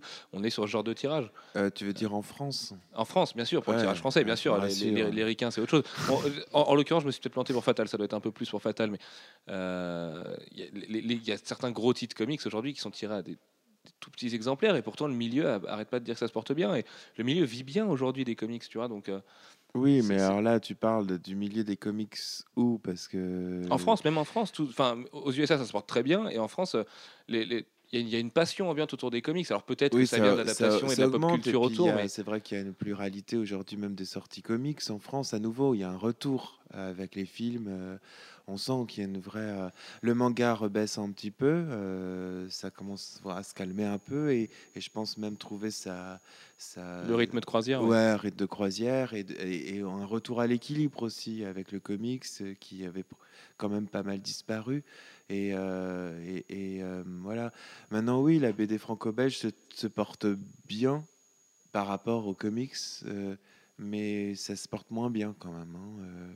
Moi, j'entends ces chiffres-là, euh, on peut- à déplacement à, à, 3-4 000 ex euh, pour, un, pour un premier volume ça fait peur parce qu'on se dit mais comment il va être vu et quelle est la visibilité de ce bouquin en France national sur le plan national d'avoir juste euh, 4000 exemplaires Qui distribués se balade, ouais. oui, c'est vrai. ouais. euh, où est à la visibilité euh, et, et quelle chance on donne justement à des, des- des- des nouveaux titres quoi et du, du coup euh, ce qu'on voit mis en avant c'est les Spirou ou les Bill bon il y a un film qui sort ok mais euh, encore les mêmes grosses euh, machines les trucs qui sont là depuis des décennies C'est peut-être ça qu'il faut se le calculer. et bah ouais, et, et ça, ça c'est vraiment flippant, quoi, parce que c'est agaçant même. C'est compréhensible d'un point de vue commercial, parce que c'est ça aussi qui nous permet peut-être de, de- de tester de nouvelles choses et de, voilà, de continuer à sortir des bouquins à l'heure actuelle, parce que c'est ces grosses machines-là qui, qui font rentrer de l'argent euh, chez les éditeurs, mais, mais c'est en même temps disproportionné, du coup. Nous, on a une très petite visibilité. C'est vrai. ouais. Et c'est là justement où on revient au truc de tout à l'heure, la morosité des auteurs. C'est-à-dire que on nous annonce des chiffres de vente, mais finalement sur très peu de titres. Et nous, tout ce qu'on voit, c'est qu'on est en train de dire, ouais, ce bouquin, il, il a vachement bien vendu, on l'a placé à 5000 ex. Waouh Là, on découvre des trucs, 5000 exemplaires, le bouquin, il se vend bien, ça fait partie, des, ça fait partie du, haut, du, peloton de, de la boîte d'édition, et tu le places à 5000. Mais alors, c'est quoi le, le- Mais c'est vrai que c'est peut-être plus intéressant de faire du publishing que de l'editing euh, aujourd'hui en France. Donc l'editing, c'est quand un éditeur suit un bouquin, le publie, euh, euh, travaille avec les auteurs. Le publishing, c'est ce qui se fait par exemple dans les comics, quand on localise un bouquin, qu'on le traduit et qu'on le vend. Chez Delcourt, ça m'a frappé cette espèce de, différence qu'il y avait entre les deux secteurs, qui étaient le franco-belge et le comics. Je parle pas du manga parce que je connais pas du tout la ligne manga de Delcourt en dehors de Nana, mais euh, j'ai l'impression que ça faisait pas mal la gueule sur le côté du franco-belge. Moi, j'avoue qu'en tant que lecteur de franco-belge, Delcourt, c'est pas forcément le catalogue qui m'attire le plus. À côté de ça, euh, Delcourt a un catalogue qui est de plus en plus solide en comics. Là, l'année 2013, moi, je la trouve très très cohérente. Jeff le disait tout à l'heure dans son coup de cœur, euh, Delcourt se permet de prendre des risques à une locomotive qui est Walking Dead, celle à défendre. Et franchement, je pense que c'est une chance pour Walking Dead d'avoir des gens comme Delcourt derrière le titre, parce que un mec comme Thierry Mornay, euh, comme Perrine et toute son équipe ont une vraie logique pour vendre le titre. Et c'est encore une fois la locomotive des comics en France. Mais c'était assez marrant de voir ce constat parce que tu as l'impression que Delcourt se porte très bien de ton œil de, journaliste, euh, avec, avec des guillemets, comics, euh, alors que si tu regardes juste pour le franco-belge, bah, c'est- morose. Mais euh, à rajouter euh, à ça le, le label qui vient de lancer, la Comics Fabrics, euh, où on sent que Thierry Mornay va chercher l'auteur, euh, s'intéresse à son projet. Là, il nous a un peu parlé de, de quelques trucs euh, qui vont arriver, notamment un. D'ailleurs, j'ai lu Badass et je suis beaucoup plus positif que toi sur le, le titre. Voilà. D'accord. J'ai trouvé ça fun, euh, marrant, euh, bien branlé. J'ai un peu de mal à rentrer dedans au début, mais, solide et j'étais j'étais surpris, vraiment, parce que avec la, façon dont on, en avait parlé tous les deux, je m'attendais vraiment pas à être conquis et finalement euh, j'ai bien aimé et je trouve que Comics Fabric c'est un label qui a des burnes et c'est marrant de voir euh, euh, des, risques pris dans l'édition aujourd'hui comme ça et, le secteur, sachez-le, des, comics en France va faire de plus en plus d'editing et peut-être que c'est là la voie royale pour les, pour les éditeurs aujourd'hui. Mais oui, mais en plus, voilà, ils, ont beaucoup de projets derrière. Il y a le retour de, Jean-Yves Mitton avec un crossover Micros Photonique, voilà, qui a fait les belles heures de Strange. Et euh, ils, ils ont d'autres euh, projets euh, derrière. Et c'est c'est quelque chose qui tient vraiment à cœur à Thierry Mornay et qui là, pour le coup, n'est plus du tout du publishing, qui est vraiment aller chercher l'auteur et travailler le projet en même temps que lui. Donc, et c'est ça qu'on fait aux États-Unis. Et bon, avec la logique américaine de si ça marche pas, tu dégages. voilà. Mais qui est, qui est, je pense, l'avenir aussi euh, d'une BD de qualité. Phil, toi qui as bossé beaucoup pour le marché américain, euh, qui voit la naissance de Comics Fabric euh, là se faire euh, doucement chez Delcourt, mais avec des ambitions, est-ce que ça te plairait C'est pas, c'est pas un appel au recrutement, je sais. que- Enfin, c'est possible que Thierry nous écoute, et si c'est le cas, je le salue. Euh, ça, ça te plairait en tant que- que- qu'ex-auteur pour le marché US de faire du comics en France pour le marché français? Euh, je sais pas. Euh, ce qui me, ça me, ça me- Merci. Romain, une réponse, s'il te plaît? Non, c'est euh, non, ce que je veux dire, on me l'a proposé en fait, et, et, euh, c'est euh, pour le moment, pour moi, c'est le prix des pages quoi, qui n'est pas, ne suit pas. Alors si c'est vrai que c'est quelque chose qui se lance un peu, mais bon, faut, faut fournir beaucoup de boulot. Euh, voilà, le prix, le prix ne va pas quoi. Euh, ce qu'on propose à sans, l'auteur. sans aller dans le détail, puisque euh, c'est pas forcément, ça regarde pas tout le monde, mais le prix est vraiment inférieur à, à une page de franco-belge? Oui, oui, on coupe la poire en deux. hein. D'accord, ok. ouais. Et Un gros deux, euh, parce Romain. que parce qu'on dit voilà euh, dans, dans le comics il y a moins de cases, euh, la page est plus petite. Euh, dans le comics non il n'y a pas moins de cases aujourd'hui. euh, Bah, c'est sûr que si on, travaille le com- le- si on compare le travail de Jérôme Peña à celui du dessinateur de la BD Les Geeks, euh, c'est assez, difficilement défendable comme, propos. Mais euh, ouais enfin en, en tout cas bref pour faire une généralité, pour faire du global on va dire que page de comics entre 5-6 cases et puis la BD franco-belge c'est 7-8 quoi. Donc ça mérite pas qu'on coupe la poire en deux. Et on- quand on voit le, le format des pages euh, comics et celle de franco-belge, c'est pas une si grosse différence non plus. Donc euh, le travail, il faut le fournir quoi. Oui, puis moi, ce qui me frappe, c'est qu'en franco-belge, il y, a- il y a souvent beaucoup de gros plans. Euh, et les gros plans, c'est quand même relativement plus facile à faire un gros plan de visage que euh, qu'un décor, une scène. euh, enfin, une... Ça c'est dans le comics, tu veux dire qu'il y a plus de gros plans. Ah, je trouve pas. Je trouve pas. Sur le, sur le peu que j'ai aperçu là, euh, j'ai trouvé qu'il y avait. C'est quelque chose qui m'a frappé. plans, Ce qui m'a frappé euh, dans, dans le peu que j'ai aperçu sur le programme euh, Ouais. de, de Del Sol, c'est qu'il y a sur la partie franco-belge, il y a énormément de gros plans de visages. Non mais c'est parce Euh, que ça parle beaucoup. Voilà. c'est Aussi. c'est parce que dans la BD franco-belge, ça c'est parle c'est beaucoup. relativement plus facile. Enfin, Oui. ça me paraît plus facile à, à mettre, en, à mettre en scène que, euh, qu'une scène d'action qui, elle, euh, ben, il faut vraiment un découpage. Ouais. Euh, enfin, bref. C'est sûr que l'ar- l'argument de se dire qu'une page de comics c'est plus facile à faire qu'une page de franco-belge, c'est complètement abscon. On est sur de l'art, Ouais. on n'est pas sur de la production de pages. Enfin, aucun artiste n'a le même rythme que son voisin, et, euh, Voilà, et ainsi de et- suite. Et, ouais. enfin, non, c'est vraiment Et c'est complètement. pas les mêmes comme, euh, dynamiques. Et là, je rejoins Jeff quand, euh, quand il dit que mettre, euh, mettre en scène une page d'action euh, avec des choses qui explosent de partout, des buildings et tout ça, c'est autre chose que faire une page de dialogue euh, dans un bureau ou dans une salle de bain. Quoi. Tout à fait. Est-ce que, avant de passer à Angoulême Gloire et Beauté, notre, notre partie spéciale où on risque de se faire blacklister, ça va être génial, vous avez des anecdotes à partager sur Angoulême cette année? Vas-y, cherche Romain. J'ai pas raconté mon anecdote de Phil Collins. Ah bah vas-y, raconte Phil Collins. Parce que... Mais c'était pas sur Angoulême. Non, c'est pas sur Angoulême, mais nous on a deux trois anecdotes d'Angoulême assez bizarres. Moi, il y a un truc qui m'a choqué à Angoulême, en fait, mais je pense que c'est les habitants d'Angoulême, c'est qu'ils se vautrent tous dans les escaliers. Alors, moi, moi, ça m'a choqué vraiment. Voilà, je, je- je pense que c'est un rituel, en fait, à Angoulême, c'est que dès qu'il y a un escalier, il faut se vautrer dedans. Mais, Même dans la rue. mais même dans la rue, oui, oui. Mais Ah bah oui, on les, a les été gens témoins de ça. tombent tout le temps. C'est-à-dire que c'est un truc de cinglé. C'est-à-dire qu'ils vont faire leur course, il y a un escalator, ils prennent pas l'escalator, ils prennent l'escalier d'à côté, ils tombent dans l'escalier. Et puis dans la rue, ah ouais.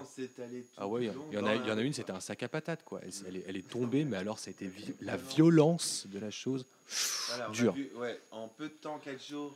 En, en 4 jours, on a vu tomber 10 personnes, quoi. Ah oui, quand même. Ouais, ouais. D'accord. Ah oui, Ah, vraiment. ceci dit, euh, nous, on a peut-être assisté à la chute la plus violente d'Angoulême, puisqu'on a une tradition. Angoulême, c'est d'aller peupler le bar La Girafe bah, toutes les nuits qu'on passe là-bas, euh, de battre un record complètement débile qui est celui de, commencer le plus, de commander le plus de girafes au bar. Donc, record battu cette année, hein, voilà, il faut le dire quand même. Mais si, on est passé de 7 à 8, donc euh, record battu techniquement. Euh, et donc, ce qui s'est passé, c'est que forcément, seul Alfro et moi, pour une fois, étions les, les gens à peu près euh, conscients de notre cerveau ce soir-là. Donc on devait rentrer euh, à, notre, euh, à notre hôtel qui était très très loin, enfin très très loin, qui était juste à côté de, de la... C'est quoi le fleuve qui passe en Angoulême? La Sèvre, euh, juste à côté de la Sèvre. Donc tout en contrebas d'Angoulême et euh, descendre Angoulême, c'est un peu du sport, hein, vraiment. D'ailleurs, on a découvert qu'un mec l'avait fait en parapente en 1800. euh, voilà, c'était absolument formidable.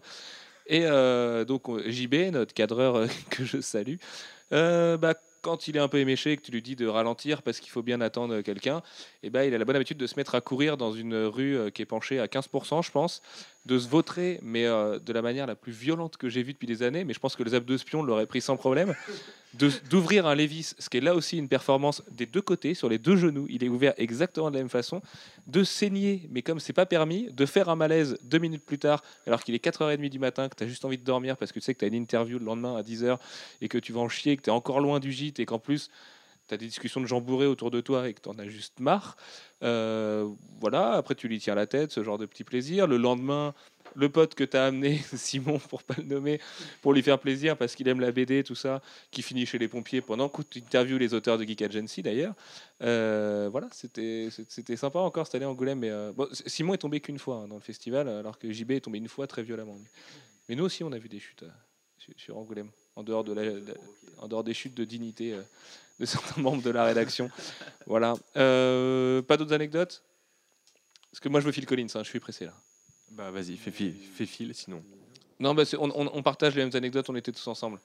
Lui étant, euh, je, je ne citerai pas son nom, lui étant complètement raide. Enfin, l'anecdote la- l'anecdote de Phil Collins, c'est. c'est- Oh Si, j'ai une anecdote, tiens, sur vous deux, maintenant que je vous vois ensemble. Excuse-moi, Phil. Ah, je t'en prie. Parce que. non, non, mais tu pourras pas te défendre face à ça. En plus, j'ai une vidéo et euh, fais gaffe parce qu'elle peut finir en ligne. Moi, je, c'est pas grave, j'ai aucune dignité. Donc tu rentres à ton hôtel, tu as trois chambres, tu nettoies les genoux de ton pote complètement bourré qui a envie de faire tout autre chose que, que juste se faire nettoyer les genoux. Tu te couches. euh, Non, mais je peux pas le dire, c'est trop bizarre. Oh, moi, tu peux le dire. hein. C'est parce que tu sais qu'en même temps, non, la raison non. pour laquelle tu es venu nous voir. C'est vrai que c'est pas, dé- c'est vrai que c'est pas défendable en fait.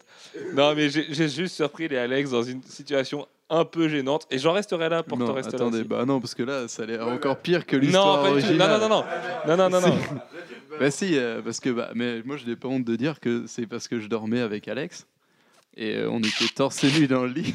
Non, non, non, non, il faut voir le cadre. On, dormait, on dormait chez une vieille dame. Donc c'est vraiment les lits avec les vieux cadres en bois, euh, le- la tapisserie super glauque. En plus, euh, tu vois, enfin le, le truc vraiment à l'ancienne, la, la couverture qui sent un peu le, le- le vieux. Enfin, tu vois, le truc, euh, c'est- c'est- c'était bucolique, mais donc, je vais le dire, je vais le dire moi-même pour avoir moins honte. Ouais. Donc, ce qui pas se que passe, c'est qu'on on veut se coucher. euh, bon, on avait quand même quelques girafes dans le sang et. non, mais je peux pas le dire. Non mais moi je vais t'aider, t'inquiète pas. Non mais si. Et donc, euh, je dormais avec Romain dans une chambre euh, séparée, euh, contrairement à eux, justement. Et, je vais voir les gars, fiers d'une caisse que je venais de lâcher. c'est bon, c'est dit. Et en fait, voilà, on avait, on avait un fou rire. Et donc, si tu veux, la porte était fermée. C'était les seuls à avoir fermé la porte. Et donc, je rentre dans la chambre. C'était gênant parce que je les avais jamais vus comme ça, ni l'un ni l'autre. Et surtout, Alfro sans son bonnet, c'est juste un événement. Euh, donc, je rentre dans la chambre et je vois les deux, torse nu, les tétons qui dépassent de la couette, la couette vraiment remontée jusqu'au téton. Mais t'avais vraiment l'impression qu'ils étaient à poil et euh, il y, avait la lumière allumée, si tu veux, je les regarde et j'avais vraiment l'impression de les avoir grillés dans une connerie. Et tu sais- ils- avaient posé les deux bras par-dessus la couette, histoire de dire Non, maman, j'étais pas en train de me trifouiller le kiki. Euh, Et voilà, et du coup, bah, moi je rentre là-dedans, donc déjà fier de ma connerie, euh, eux en train de rigoler, on n'en pouvait plus de la soirée, on était crevés, on avait juste envie de dormir. Et donc là, on part dans le plus gros fou rire de l'univers, alors qu'en plus, on avait marché à pas de loup pendant une heure avant pour pas réveiller la dame qui nous hébergeait, qui était très gentille. Et donc du coup, bah là, bah, c'est- horrible. Enfin, moi, j'en suis tombé de rire, donc euh, c'est le sol qui a tremblé. Les gars qui en pouvaient plus, on était tous les trois en train de pleurer par terre. Les mecs qui dormaient, qui sont venus nous voir à côté. D'ailleurs, je suis désolé pour nos voisins, je sais que c'est des Nantais. Même pour la dame, je pense qu'elle Même pour la dame, on est vraiment désolé. Et, euh, et- et- J'étais responsable des clés, donc. euh, Ouais, c'est vrai. Mais, mais elle, elle veut un peu bien de nous l'année prochaine, donc écoute, on y retournera peut-être. Non, mais vraiment, c'est une situation. Je l'ai en vidéo, je vous propose de, de, de diffuser au moins une photo de ces situations parce que je vous jure, voir juste des tétons et des mains qui dépassent comme ça avec les deux à poil et leur regard, leur regard timide et en même temps complice dans leur connerie. Et ils savaient que j'avais l'impression qu'ils étaient à poil. D'ailleurs, je sais toujours pas s'ils étaient à poil ou pas. Non, on était Mais, en euh. Parce que tout le monde dormait dans des lits Allez, séparés on, à part on peut eux. lâcher l'info, on et- était en caleçon. Voilà, c'est dit. et puis il y a- y, toujours un peu une tension sexuelle entre eux, et encore plus ce soir-là, parce qu'Alfro supportait Alex complètement raide. Il y avait quelque chose, et bah après, on- on a- on n'a pas dormi. c'était la, c'était la goutte d'eau. Pour une raison ou autre, hein, euh, Alex qui était très malade après avoir bu des litres. Oh, c'est Alors, dégueulasse. Là, je- établi. Lui euh, qui se vante de jamais vomir. En plus. Ouais, j'aurais établi complètement l'histoire, puisque effectivement, euh, au, beau, au beau milieu de la nuit, euh, Alex commence à faire des borborigmes assez dégueulasses. Et- mais ça a duré bien 5 minutes. Je me suis dit, ah, bah, il va vomir ou il va pas vomir? Puis je j'ai commencé à me rendormir parce que finalement, à force, euh, je me suis dit. Bah, Dans ses fait- bras? Oui, bah oui. Non, mais voilà, je me dis, euh, c'est sa façon de ronfler. Et en fait, non, euh, au bout d'un moment, bah, il y est allé. Et, euh, Ah, il a tout lâché. ouais, non, mais exceptionnel, il est quasiment rien lâché à côté. C'est pas le seul à avoir vomi cette soirée-là T'es le, le seul hein, cette année Si, à je avoir suis le vomi. seul. Mais c'est à cause de JB. Enfin, si Simon a fini chez les pompiers le lendemain, c'est pas mal non plus, mais.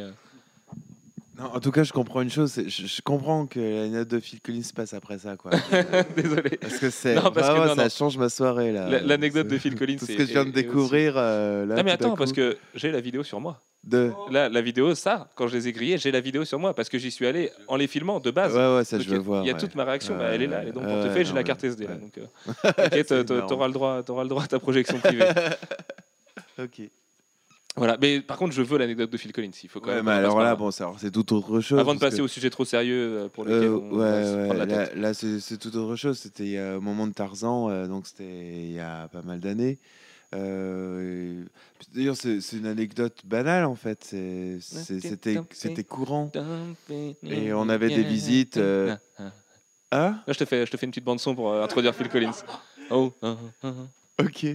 Et bon, on avait les visites de, de- des gens qui travaillaient euh, de Los Angeles, qui travaillaient sur le film, et euh, soit les producteurs, soit Roy Disney, soit tous ces gens-là qui venaient nous visiter régulièrement. Et puis un, un jour, j'étais en train de travailler dans mon bureau, et, et, euh, d'un coup, ça toque à la porte, et c'était Phil Collins qui venait, Putain, qui venait voir mon boulot, et que je lui explique comment je travaillais, et ainsi de suite. Quoi. Et puis, il parle très bien français, un mec super gentil, super sympa. Mais tu m'étonnes. C'est l'alpha gentil, Phil Collins. Ah ouais, non, mais vraiment. C'est hein, le papa du monde entier, ce mec. Ouais, ouais, C'est- il est vraiment extra. C'est le mec et- qui t'emmène chez Center Parks le week-end et tout. Voilà, et, et j'ai expliqué, euh, voilà, le, ce qu'était mon boulot, quoi. Et puis, il m'a remercié, serré la main, et puis il est parti. Très bien. C'est tout. Ok. Je sais pas, ça a duré 10, 10 minutes, quoi. Putain, 10 minutes avec Phil Collins, quoi. Oh, mon Dieu, ça Ouais. mortel. Il t'a pas chanté une petite chanson? Non, T'as osé lui demander? Non, Tu le regrettes? Non. Oh, menteur. Si, euh, enfin. Ouais, j'aurais voulu passer un peu plus de temps avec quelqu'un comme ça. Non, parce qu'il est vraiment chaleureux, quoi. Ah, tu m'étonnes, c'est, un mec, voilà, on sait ce qu'il a fait, son, tout ce qu'il, tout ce qu'il a fait, et de voir vraiment quelqu'un de chaleureux comme ça, très, très sympa, très abordable. Oui, on a envie de passer un peu plus de temps. Il posait plein de questions. Sur Tarzan, t'étais animateur de Tarzan, c'est ça? Non, moi j'étais superviseur clean-up de Tarzan. C'est-à-dire? C'est-à-dire que je, j'ai fait les dessins, de, je préparais toutes les scènes où il y avait Tarzan adulte. Et euh, donc les dessins les plus importants, tous les dessins clés de chaque scène. Euh, je donnais toute la direction euh, graphique, artistique, finale de Tarzan. Ce qui est quand même pas rien finalement, monsieur. et quoi. donc j'avais euh, 40, pers- 40 personnes qui travaillaient euh, derrière sur le personnage c'est colossal. De, de, de Tarzan. Ouais. Ouais, j'avais 26 ans en plus. Ah ouais, d'accord. J'étais un petit bébé. D'accord. Ok. Bon, t'es pas un petit bébé à 26 ans, je t'emmerde. oh. Euh, ouais, mais j'avais vraiment la tête d'un bébé, moi. D'accord, ok. Regarde Ouais. Alfro, il a 26 ans. D'ailleurs, il c'est ce qu'avait dit-. C'est ce qu'avait dit, c'est bon. ce qu'avait dit Glenn Keane quand j'étais rentré dans son bureau. Glenn Keane, qui est le superviseur animateur de Tarzan. et qui avait dit Mon Dieu, mais c'est un bébé, quoi. D'accord. ok. Et les Américains ont eu très peur. C'est vrai? Ouais, parce que j'étais le premier euh, jeune superviseur d'un personnage principal de l'histoire de Disney. Et, et à cet âge-là, ils se sont dit le, le gamin, il va jamais tenir, quoi. Moi, ça faisait euh, huit mois que j'étais dans le studio. hein. Donc, Ok. il dit il va jamais tenir. Euh, Et t'as tenu? ouais, ils avaient même envoyé quelqu'un euh, au cas où je tombais. C'est vrai? Oui, un une américaine qui est venue euh, euh, et qui devait peut-être prendre la moitié du personnage à son compte euh, parce qu'il disait le, lui il va jamais tenir avec Glenn. Il- Glenn a comme une réputation de faire bosser euh, ces gens comme des fous. Euh, donc ils se sont dit il- on va lui envoyer quelqu'un pour le seconder parce qu'au moment où il tombe comme ça on a quelqu'un quoi. D'accord. Bah, c'est mieux que l'anecdote têtue des, deux Alex, hein, je te rassure. Ouais. C'est- donc, mais l'américaine est repartie au bout de six mois. D'accord. Ok. Voilà. Ouais, donc, tant mieux pour toi finalement. Ouais, ouais, ouais. Ça marche.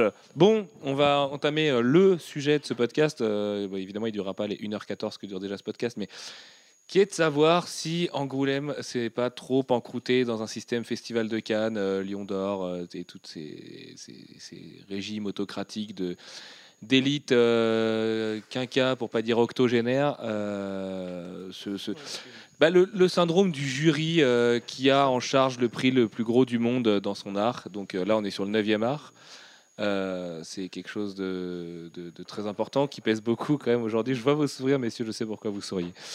Donc voilà, il s'est trouvé qu'Angoulême voulait changer de système cette année. T'es bien consensuel tout d'un coup. Ouais, ouais, excuse-moi. Je... Mais t'inquiète, je te montrerai les images après. Reste, reste dans ce mood-là. N'oublie pas que tu vas Euh, être blacklisté après. hein. C'était le but. hein. Bah écoute, de toute façon, je suis, je suis assez bien parti là pour m'en tirer comme ça, donc euh, autant aller euh, jusqu'au bout de, de ma démarche.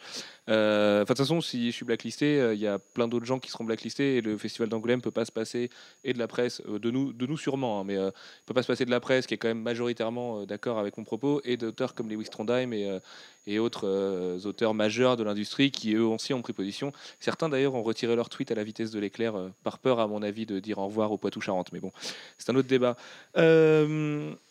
Donc, ce qui s'est passé, c'est que le, fameux syndrome du jury de vieux euh, détenteur de la vérité, euh, gardien du temple, tout ce que tu veux, a encore frappé, et qu'Angoulême cette année avait promis de changer son système de vote, puisqu'il faut savoir que la personne, l'auteur qui gagne le Grand Prix d'Angoulême est le président de l'année d'après et donne la direction artistique du festival. En l'occurrence, cette année, il y avait 1500 auteurs accrédités à peu près. Euh, il y a quasiment les deux tiers des auteurs qui ont voté au sein d'une shortlist de cinq auteurs pour savoir qui de ces cinq auteurs serait le président de- du festival d'Angoulême numéro 41 de 2014. Dans ces cinq auteurs, euh, il y avait Katsuhiro Otomo, donc l'homme qui a fait Akira, si je ne dis pas de bêtises. Il y avait Alan Moore, donc je ne vais pas vous le présenter, surtout à vous, auditeurs de Comics Blog, euh, Watchmen, voilà, tout ça, plus grand scénariste de comics de tous les temps, au moins au niveau de la renommée. Il y avait Chris Ware, euh, légende de l'underground. Il y avait Willem, euh, qui est un mec qui a une carrière tout à fait honorable en plus. Enfin, il n'y avait vraiment pas de problème avec ce mec-là, c'est pas contre lui euh, t- tout ça. Et il y avait surtout, surtout, surtout Akira Toriyama, qui est quand même considéré aujourd'hui avec les Will Eisner, les Mobius et les Osamu Tezuka comme un des plus gros monuments de la BD. C'est le mec qui a vendu le plus de BD de tous les temps, avec Dragon Ball, Dr. Slump et toutes ces autres créations. Il est, euh, bah, il est tout simplement euh, à la base de, de passion de gens de mon âge euh, qui ont grandi avec Dragon Ball, pour qui Dragon Ball était plus qu'un- qu'une culture. Même de mon âge. De ton âge aussi, voilà, mais en plus ça transcende tout Dragon Ball. C'est Alors moi j'ai juste une précision. Apparemment Dragon Ball n'est pas le manga le plus vendu. Ah bon? C'est One Piece. Oui, bah oui, et Oda a dû le Voilà. dépasser depuis. Je me suis posé la question. Mais c'est simple, hein, One Piece, il y aura plus de 100 tomes, Dragon Ball, il y en a 42. Ouais. Donc euh, dans l'édition normale. Donc, Non, et puis Et- je pense et que celui pourtant- qui restera sera Dragon Ball. et ben, on, on verra. Écoute, euh, One Piece a l'air bien parti, même s'il paraît, paraîtrait-il que Koda se serait un petit peu enlisé euh, dans, dans- dans ses mers profondes. Euh, donc ce qui s'est passé, c'est que ces auteurs, les chiffres sont pas officiels, donc je vous les donnerai pas, puisque c'est des chiffres qui circulent euh, dans, les, euh, dans les billets d'humeur de, chacun.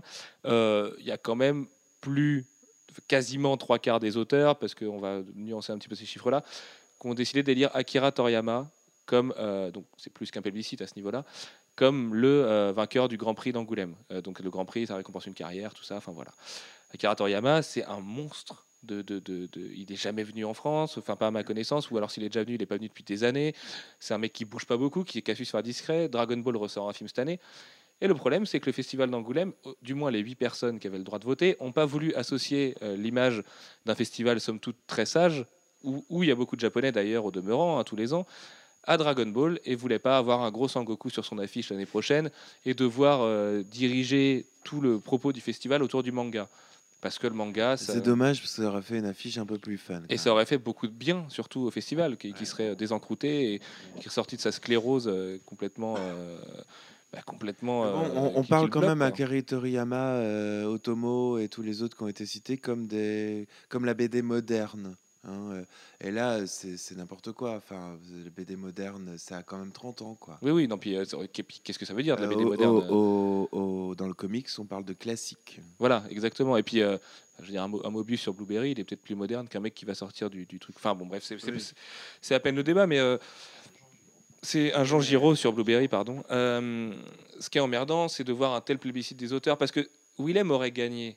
euh, par le vote du public, il n'y aurait pas eu de problème. On aurait dit bon, c'est dommage. Sauf que là, les auteurs aujourd'hui, les auteurs de BD, ils- c'est pas les octogénaires qui ont voté dans le jury, c'est des jeunes auteurs qui ont grandi avec Dragon Ball, qui rêvent de voir Akira Toriyama, tout simplement juste de le croiser dans une rue. Enfin, c'est- Akira Toriyama, c'est dingue, ça pèse des, des- enfin, des millions de fans partout et en France. euh, mais voilà, juste le voir, le reconnaître, se C'est une dire c'est génération qui veut le reconnaître. exactement.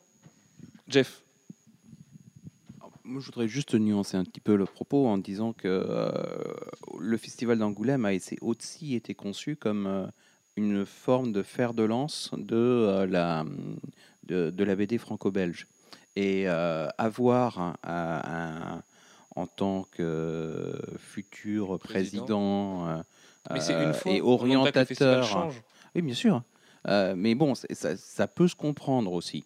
Euh, après, c'est vrai qu'à partir du moment où euh, tu ouvres le, le scrutin aux auteurs et qu'il y a une écrasante majorité pour, pour, bah, pour un autre que pour quelque chose qui sort du, du cadre euh, initial, eh ben, il fallait, Oui, d'ailleurs. tu, il faut l'assumer.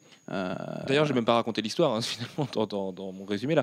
Ce qui s'est passé, c'est que Akira Toriyama est pas reparti. Enfin, non, on lui enverra, on lui renverra quand même un prix puisque Akira Toriyama a gagné la super médaille en chocolat du prix du 40e anniversaire d'Angoulême, qui a été euh, bâti en 5 minutes. hein. Les gens, il y a des gens qui étaient présents dans cette salle qui ont tweeté euh, attention, il y a un gros coup de Trafalgar qui est en train de se préparer. Alors, on a inventé un prix, qui est le prix du 40e festival. Ça tombait bien, c'est un contron. Là, pour une fois, la politique américaine, enfin la politique d'édition américaine les arrangeait d'ailleurs, le contron. Euh, et on a dit, ouais, Toriyama, très bien, euh, vous êtes un grand auteur, votre carrière, vous méritez le 40e. Enfin, le mec s'en fout, il en a gagné d'autres des prix. Et pourtant, je pense d'ailleurs qu'un grand prix d'Angoulême pour un japonais, c'est juste quelque chose de taré. Avoir la reconnaissance des Occidentaux sur le plus gros prix possible, euh, même un mec comme Toriyama qui a tout vu, il aurait été plus que content. Et donc là, non. Voilà, il a gagné juste le prix du 40e festival. Ça veut rien dire. Euh, le prix de la jeunesse, ça veut dire quelque chose. Le prix SNCF, ça veut dire quelque chose. Le prix euh, Feu Fnac, euh, maintenant Cultura, à la limite, ça veut dire quelque chose. Là, celui-là, il veut rien dire. Le prix du 40e. Enfin, et donc Willem est reparti avec son prix, euh, s'est félicité de tout ça, et sauf qu'aujourd'hui, euh, l'ère étant à Internet et euh, à au fait que tout le monde puisse ouvrir sa bouche sur Facebook, Twitter et autres réseaux sociaux, bah, tout le monde, tout le monde a euh, sauté à la gorge de ces mecs-là, des gens qui ont voté, et j'ai pas vu un seul avis positif. Alors certes, encore une fois, il faut nuancer le fait que Willem c'est sûrement un très bon artiste. Perso, je le connais pas, donc je pourrais pas en parler, mais Ouais, mais c'est- la- Voilà, Et pas de sa faute à lui. qu'on va rentrer sur, pour moi dans le débat de fond qui est qu'est-ce que la BD à l'heure actuelle C'est-à-dire que Willem est un c'est parti. est, un, est quelqu'un qui fait du dessin de presse. Euh, et c'est très bien, mais on est dans un festival de BD. Euh, toujours à peu près dans le même truc. Marion Montaigne, donc, qui est une, du coup, qui bosse chez Ankama avec nous, son bouquin, c'est chouette, elle a un beau truc, mais c'est pour moi du dessin. C'est du dessin de presse, c'est pas de la BD. Et là, on est en train de récompenser. Pénélope Bagieux, d'ailleurs, pareil. Pour moi, c'est du dessin de presse. Ça reste du dessin de presse. C'est pas des cases, il n'y a pas de décor, il n'y a pas de, une vraie narration, il n'y a pas une histoire qui se poursuit. Vives rentre dans le même cadre. Vives a tout du génie quand même. Oui. Et Pénélope Bagieux d'ailleurs c'est très bien. Et Montaigne c'est efficace aussi. Voilà, mais c'est ça le truc. Mais je dis, je suis pas en train de dire que leur BD, leur BD c'est mauvais, mais pour moi, ça c'est pas de la BD. Et c'est là où il faut faire attention à pas rentrer du blog, du dessin de presse dans quelque chose qui, ça va, qui va s'apparenter à de la BD. Vendre Marion Montaigne comme de la BD, pour moi, c'est pas bon. C'est comme vendre Plus belle la vie, comme du Star Wars. Il y a un moment, faut se dire, c'est pas le même média. Et, euh, et ça mais ça n'enlève pas la qualité. Encore une fois, ça n'enlève pas la qualité du bouquin. Ce qui est emmerdant, c'est que c'est effectivement ce, ce type de BD, euh, à part les légendaires de Sobral qui a gagné le prix de la jeunesse, euh, et qui est, qui- qui est du domaine de l'imaginaire et de la vraie bande dessinée, tous les blogs BD ont tout gagné cette année. Ils ont tout Oui. raflé. Et ça fait plusieurs années qu'ils raflent tout. Mais c'est là, nous, en, en- en tant qu'auteurs, on, on bosse, donc bon, nous, on a un rythme qui est rapide, mais je pense à des auteurs qui vont mettre un an, un an et demi à faire un bouquin où ils vont devoir penser à des, des points de vue, des perspectives, des décors, une narration. Et, je, trouve que récompenser quelqu'un qui fait du dessin de presse, bah, c'est là où je comprends certains auteurs sur Facebook. Ben, à, un moment, un moment donné, on est le festival international de la bande dessinée et il faut, faut que ça veuille dire quelque chose. Alors, euh, si c'est euh, Akira, Akira Toriyama qui a le prix, bah, très bien, euh, ça rentre, c'est le festival international. Euh, là, on est en train de réduire le, le- festival à, à quelques blogs et, et dessins de presse. Quoi. Et euh, c'est vrai que la BD, en, en plus, on, donne, on décerne un grand prix de la bande dessinée. C'est quand même quelque chose qui met en valeur l'auteur en disant voilà euh, ce la qui- référence la référence de la bande dessinée. cette et, année. et, moi, je suis désolé, euh, je- je- la bande dessinée, c'est pas euh, ce type de, de lecture.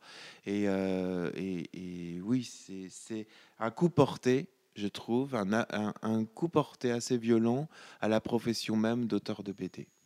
Et puis au-delà de ça, il y a peut-être aussi eu un problème au niveau de la, de la sélection, parce que non seulement le mode de scrutin avait été changé et a été re- re- rechangé à la fin, euh, mais en plus, euh, comment s'étonner euh, qu'on a soit deux auteurs de manga, un auteur de comics et puis un dessinateur de presse dans, dans la shortlist si on les y met et que, et que c'est que eux qu'on propose, enfin bon. Parce que c'est pour ménager les égaux, ça. Enfin, c'est pour dire à tout le monde, oui, vous êtes les bienvenus, mais au final, la quenelle, tu la prends quand même. Ouais, c'est ah, oui, c'est vrai parce que à l'époque, enfin il y a quelques temps, euh, le comics, comme je disais tout à l'heure, euh, était plutôt mal vu à Angoulême. hein, euh, et d'ailleurs, fallait pas présenter un dossier euh, pour entrer dans l'école d'Angoulême de bande dessinée avec du comics dedans, hein, parce qu'on était éjecté direct. C'était juste de la, la- du- de la sous BD. Et c'est vrai qu'il y avait toujours ce côté snob, snob euh, de- de- d'Angoulême, de, promouvoir avant tout la BD franco-belge. euh, euh, et pourtant s'appelait euh, Festival international de la bande dessinée, mais de promouvoir que la BD franco-belge en disant la BD, c'est nous qui savons la faire. Et, aujourd'hui, il se retrouve avec sur une liste au jury quasiment que des auteurs étrangers. Oui, c'est quasiment que des. Oui, à part le gagnant. Et, et aujourd'hui, le manga va souffrir un peu de la même presse qu'avait à l'époque le comics. Aujourd'hui, le comics est en train de s'intégrer euh, à la bande dessinée euh, franco-belge parce que les idées se mettent à en faire et en, et en, en publient en hardcover de plus en plus. Quoi. Donc, commence à avoir sa place en librairie? Parce qu'avant, c'était qu'en kiosque. Euh, donc, reconnu comme un, comme un livre davantage. Et le, le manga, c'est un peu son tour quoi, de, de se faire, euh, se faire tacler. À ça près que le comics, quand il se faisait tacler, il faisait effectivement pas des ventes énormes. Aujourd'hui, pas en chiffre d'affaires, mais en nombre d'unités, euh, le, le manga, c'est colossal. C'est, les tirages de manga sont plus gros que les tirages de Mais à l'époque, les Strange et compagnie, euh, c'était du 100 000 ex. Oui, oui, non, mais c'est- c'était, c'était beaucoup d'exemplaires, je suis d'accord. Mais là, le, le manga est leader du marché de la BD quand même. Donc, euh, c'est, pas, en, pas en chiffre d'affaires, en nombre d'unités, c'est le cas. Et euh, le chiffre d'affaires est différent, puisqu'un manga, ça coûte 6 euros, une BD, ça en vaut 15. Donc, forcément, que le, le rapport de force est un petit peu erroné. Mais les jeunes générations, aujourd'hui, lisent du manga, puis lisent du comics, puis lisent du franco-belge. C'est, ça, c'est devenu un, ordre. C'est, c'est mondial, et c'est global, et c'est, c'est pour toutes les générations. Sauf que là où j'aimerais que le festival d'Angoulême euh, ouvre un petit peu les yeux, c'est que la génération qui arrive derrière, derrière eux, qui a grandi avec Internet, avec la pop culture, qui s'est globalisée. Il n'y a pas de licence dans, dans, le franco-belge. Tu les vois pas, tu les vois très rarement adaptés en dessin animé, tout ça. Ankama sait faire ces choses-là. Ankama a tout compris, et c'est bien de voir des Français qui savent euh, adapter ce modèle-là. Mais euh, tous les gamins aujourd'hui, et les gens de ma génération, et même la vôtre, on a tous grandi avec ces licences-là, ces licences de manga, de, comics et tout. Et c'est nous qui allons arriver au pouvoir à un moment donné, ou au moins qui allons être vraiment décideurs avec un vrai pouvoir d'achat, avec, euh, avec euh, une vraie place dans les jurys, avec ces, choses-là. Et à ce moment-là, le franco-belge risque de prendre très cher, et ce serait dommage parce que le franco-belge, c'est un vivier de talent et, et d'idées, et de. Ça reste la BD aussi, le franco-belge. Mais euh, il faudrait pas qu'ils enferment trop tard euh, le franco-belge dans cette espèce de Gotha élitiste, parce qu'ils risquent de le regretter d'ici 20 ou 30 ans. Si, la BD euh, euh, dessin de presse type blog devient la, modernité la, référence d'aujourd'hui, c'est parce que aussi on a une, on a un peu une stagnation de, au niveau graphique euh, du style franco-belge. Ce qui est la majorité du style franco-belge, c'est ce qu'on voit depuis mais de nombreuses, nombreuses années. Et euh, tout ce qui est nouveau, on le met pas en avant. Tout ce qui est jeune auteur, tout ce qui est avec nouveau graphisme, on le met pas en avant. Pourquoi? Parce que c'est trop manga, parce que c'est trop comics, parce que c'est trop ci, parce que c'est trop ça. Et, et du coup, ce qui est mis toujours promu mis en avant est toujours ce même trait franco-belge qu'on voit partout, avec les mêmes mises en page, les mêmes couleurs qui sont fadas, qui sont monochromiques et qui sont sombres et qui donnent pas envie aux jeunes d'aller d'aller prendre ces bouquins-là parce que c'est sombre. Et, et, et je pense qu'aujourd'hui, si des Pénélope Bagieux, des euh, euh, Mario Montaigne, tout ça sont très en vogue, c'est aussi parce qu'il y a un air frais, il y a un ton frais et qui fait du bien en même temps. Donc euh, c'est ça qui manque. Et elle est, et oui, et c'est pour ça que les jeunes y vont. Voilà, la fraîcheur est dans les mangas, et les comics, pour euh, redire ce que tu es en train de dire. Euh, c'est pour ça que les jeunes y vont, quoi. Mais moi, j'aimerais juste revenir sur la place des comics à Angoulême même, où, géographiquement parlant, où euh, ils sont dans un, chapiteau à, l'extérieur euh, des autres. C'est-à-dire qu'il y y a le chapiteau des, des Casterman, des Dupuis et compagnie, et il y a Panini et Urban qui sont dans un autre petit chapiteau plus loin. Et quand on a demandé à François Hercouet, euh, le, boss de- d'Urban Comics, bah, pourquoi ils avaient décidé de se mettre euh, en face de Panini Comics, ce qui n'était pas forcément un mauvais choix, hein, mais pas forcément le bon non plus. Et il a tout simplement répondu bah, on n'a pas eu le choix. C'est-à-dire que c'est quand même significatif que les comics soient pas dans le même festival que les autres.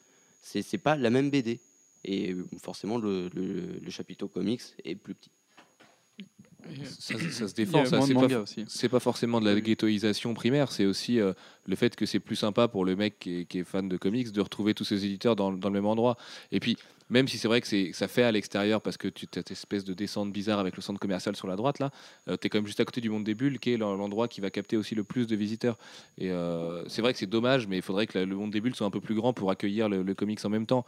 Maintenant, euh, je pense que le comics est bien content aussi d'être, d'être à part. C'est, comme tu disais, hein, le, le fait que les comics soient à part, ça donne une ambiance plus sympa dans ce chapiteau-là. Ouais, mais du coup, il Maintenant, les, maintenant les gens vont pas, vont pas avoir la curiosité d'aller jusque là-bas et de pousser et de découvrir une nouvelle forme de BD. Mais ça, tu peux pas rééduquer les. Enfin, faudrait le faire un par un pour expliquer aux gens que les comics. euh, T'as qu'à voir le monde qu'il y avait sur, euh, sous la bulle comics. hein. Il n'y avait pas un rat. Enfin, nous, on y allait et c'était, il y avait personne. Alors qu'à côté, euh, c'était blindé. Et donc, c'est là où, effectivement, le comics peut souffrir à Angoulême. C'est-à-dire que d'être mis à l'écart euh, derrière le, le- cette rue où il y a tous les restos et compagnie, ouais, c'est un peu, un peu lèche quand même. quoi. Et d'ailleurs, ça se voit parce qu'ils ont vraiment personne. Quoi. Enfin, nous, on y allait. Si on, est, ouais, si on, si on était 100, à tout péter 100 dans, sous la bulle, c'était grand max. Quoi. Ouais, tu le vois pas en plus depuis la grande bulle. Non, euh, en plus, faut- tu le vois faut pas, ouais. Contourner un truc. Puis t'as la petite euh, ruelle à ouais. passer, le machin et tout. Donc ouais, on, on sent, moi je trouve qu'il y a une réticence quoi. Et ce qui est drôle par contre que Walking Dead soit vachement mis en avant, donc effectivement c'est un titre qui, qui rapporte énormément, mais, euh, mais il est presque, je trouve, considéré comme de la BD et pas comme du comics. Bah, Walking Dead aussi, c'est autre chose. C'est un phénomène de société, euh, je pense, aujourd'hui. Oui, Euh, je- c'est quelque chose qui ressemble, qui peut ressembler à du franco-belge euh, et qui qui est pas qui est certainement euh, catégorisé enfin dans, dans sa construction graphique qui le découpage qui reste comics mais euh, qui techniquement enfin ça ressemble vraiment à du franco-belge et euh, ben, d'ailleurs comme euh, comme des titres Vertigo enfin voilà c'est euh, des choses qu'on c'est pas clairement identifié comics et c'est aussi pour ça que ça marche super bien et que bah, ça fait partie des raisons que ça, ça marche super bien. Et ouais, je voulais juste revenir vite fait sur le coup des votes, parce que j'ai pas eu le temps de m'exprimer, mais je, je comprends pas pourquoi ils, ont pas mis Akira Toriyama, parce que enfin, ça aurait ramené tellement de monde et ça permettait justement, bah, si vous voulez garder leur côté franco-belge euh, central, euh, ça, ça aurait permis d'emmener de- plein de public. euh, ils se seraient rendu compte, ouais, voilà, les jeunes seraient venus et ils auraient vu autre chose justement que du manga. Et moi, ce qui m'avait choqué aussi, c'est que j'ai vu ça sur le, un Twitter qui expliquait qu'en fait l'académie avait voté pour la seule personne qui connaissait quoi. Et moi je trouve ça un peu pff, ça fait un peu mal quoi. quand Ça fait mal, d'autant plus que c'est vrai. Enfin, c'est c'est Oui, oui, factuel. non, mais hein. c'est vrai, mais voilà. pas Akira Toriyama, les mecs. Donc, euh, Donc là, voilà, tu peux pas être, dis, tu peux euh, pas être la- président d'Angoulême sans connaître Akira Toriyama. des gens. euh, Oui, on est dans de la politique. D'ailleurs, on y reviendra après avec la fameuse euh, Chevalier des Arts et des Lettres Nouvelles. Ils ont dû, enfin, au bout d'un moment, ils ont ramené le manga parce qu'ils pensaient, ils savaient bien que ça amenait du monde. Et là, une fois que le manga prend une, grand, une trop grande ampleur, ils se disent ah, non, non, c'est bon, euh, dégage quoi. Donc ça fait un peu mal au cul, je crois. On a, on a encore l'impression à l'heure actuelle, et pourtant le manga, je pense, a fait, a fait ses preuves depuis le temps, mais c'est qu'on a encore cette espèce de d'arrière-pensée que le manga, c'est un peu un truc qu'il faut rejeter. C'est-à-dire qu'à l'époque où la Japan Expo a commencé à émerger, c'était un peu le truc des reclus, quoi. Attends, la Japan Expo, quand, quand tu, un auteur de BD te parlait de la Japan Expo, c'était un peu... tu vas à la Japan Expo. Mais c'est ceux qui ont tué Dorothée aussi. hein. Voilà, et, euh, mais euh, tout à fait. Et c'est là le problème. C'est là où il faut s'ouvrir. On est maintenant, je, trouve ça dommage d'avoir encore des étiquettes à l'heure actuelle qui est tu fais du manga, tu fais du comics, tu fais de la BD. On a tous été nourris à un moment par la même chose. Et les auteurs qui ont maintenant nos âges, tu prends Philippe ici qui a plus de 40 ans, il est nourri à Dragon Ball. Fallait je l'ai dit, ça y est, je l'ai dit. Euh, aïe. Et, euh, mais euh, il a été nourri à du Dragon Ball, on a les mêmes références et j'en ai 27. C'est là où à un moment il faut s'ouvrir, je pense, et, et qu'il faut voir un peu un festival de BD comme beaucoup de choses qui est le manga, le comics, qui veulent dire la même chose à la base. Bande dessinée. C'est de la bande dessinée, oui. Point Bande barre. dessinée. Euh, Phil, tu disais un truc, tu as soulevé un truc là ça, qui m'a fait un peu un déclic. Tu disais ils ont tué le club Dorothée. Mais il y a un truc tout con, c'est que Aurélie Filippetti, qui était la ministre de la Culture, qui était là sur place, parce qu'évidemment, euh, Angoulême, comme le Salon du Livre, c'est un joli montre ministre. Euh, voilà, on aime bien là, il y a télé, c'est cool. Vous voyez, euh, la culture, je fais de la culture, petite culture qui intéresse personne, alors que c'est le troisième média en France, mais passons. Cette dame est quand même amie avec Ségolène Royal. Ségolène Royal, c'est quand même la personne qui a fait interdire Dorothée, enfin qui voulait faire interdire Dorothée les dessins animés japonais à l'époque. Bah, a, Elle l'a fait. Et elle l'a fait d'ailleurs. elle a mais fait euh, dégager, ouais. c'est pas, c'est peut-être pas innocent qu'un mec comme Akira Toriyama qui porte sur lui le, le, enfin, le tampon Club Dorothée ait été freiné aussi dans son élan d'être élu. Tu vois, il y a, c'est peut-être y voir un peu trop de machination et d'illuminati partout, mais euh, c'est pas, non, mais c'est pas impossible parce que le président d'Angoulême, en l'occurrence, passe sa journée avec euh, Madame Filippetti. Euh, il se dit, imagine, j'ai lu, j'ai- je vais élire Dragon Ball, euh, alors que j'ai la nana qui est pote avec Ségolène Royal, qui a fait beaucoup de mal aussi euh, au Festival d'Angoulême, parce qu'elle est du Poitou-Charentes, Madame Royal. Il y a forcément quelque chose de pas innocent. Et si c'est pas le cas, parce que je pense pas que le mec se soit dit ça factuellement, mais c'est forcément Non, mais s'ils latent. connaissaient pas C'est une déjà. réflexion qui est hyper latente. Le mec, il se dit, oui, de toute façon, ils connaissent pas, mais on a dû lui expliquer, c'est Dragon Ball, il faisait des boules de feu, et il Ouais. cassait la terre et il tuait les innocents. Mais, Mm. et ils ont, ils ont créé une génération de malades mentaux qui maintenant tuent des gens sur GTA et dans la vraie vie, paraît-il. Mais Mm. Il- faut peut-être creuser aussi de ce côté-là. Maintenant, ils font de la BD, ces gens-là. Oui, exactement. Et euh, mais du coup, c'était politiquement correct d'élire Willem. Bon, élire Alan Moore, moi, j'y ai pas cru une seconde, de toute façon, voilà. Mais euh, et Willem, c'était peut-être le plus politiquement correct, malgré la satire de ses dessins et, et de tout ce qui s'ensuit. Maël.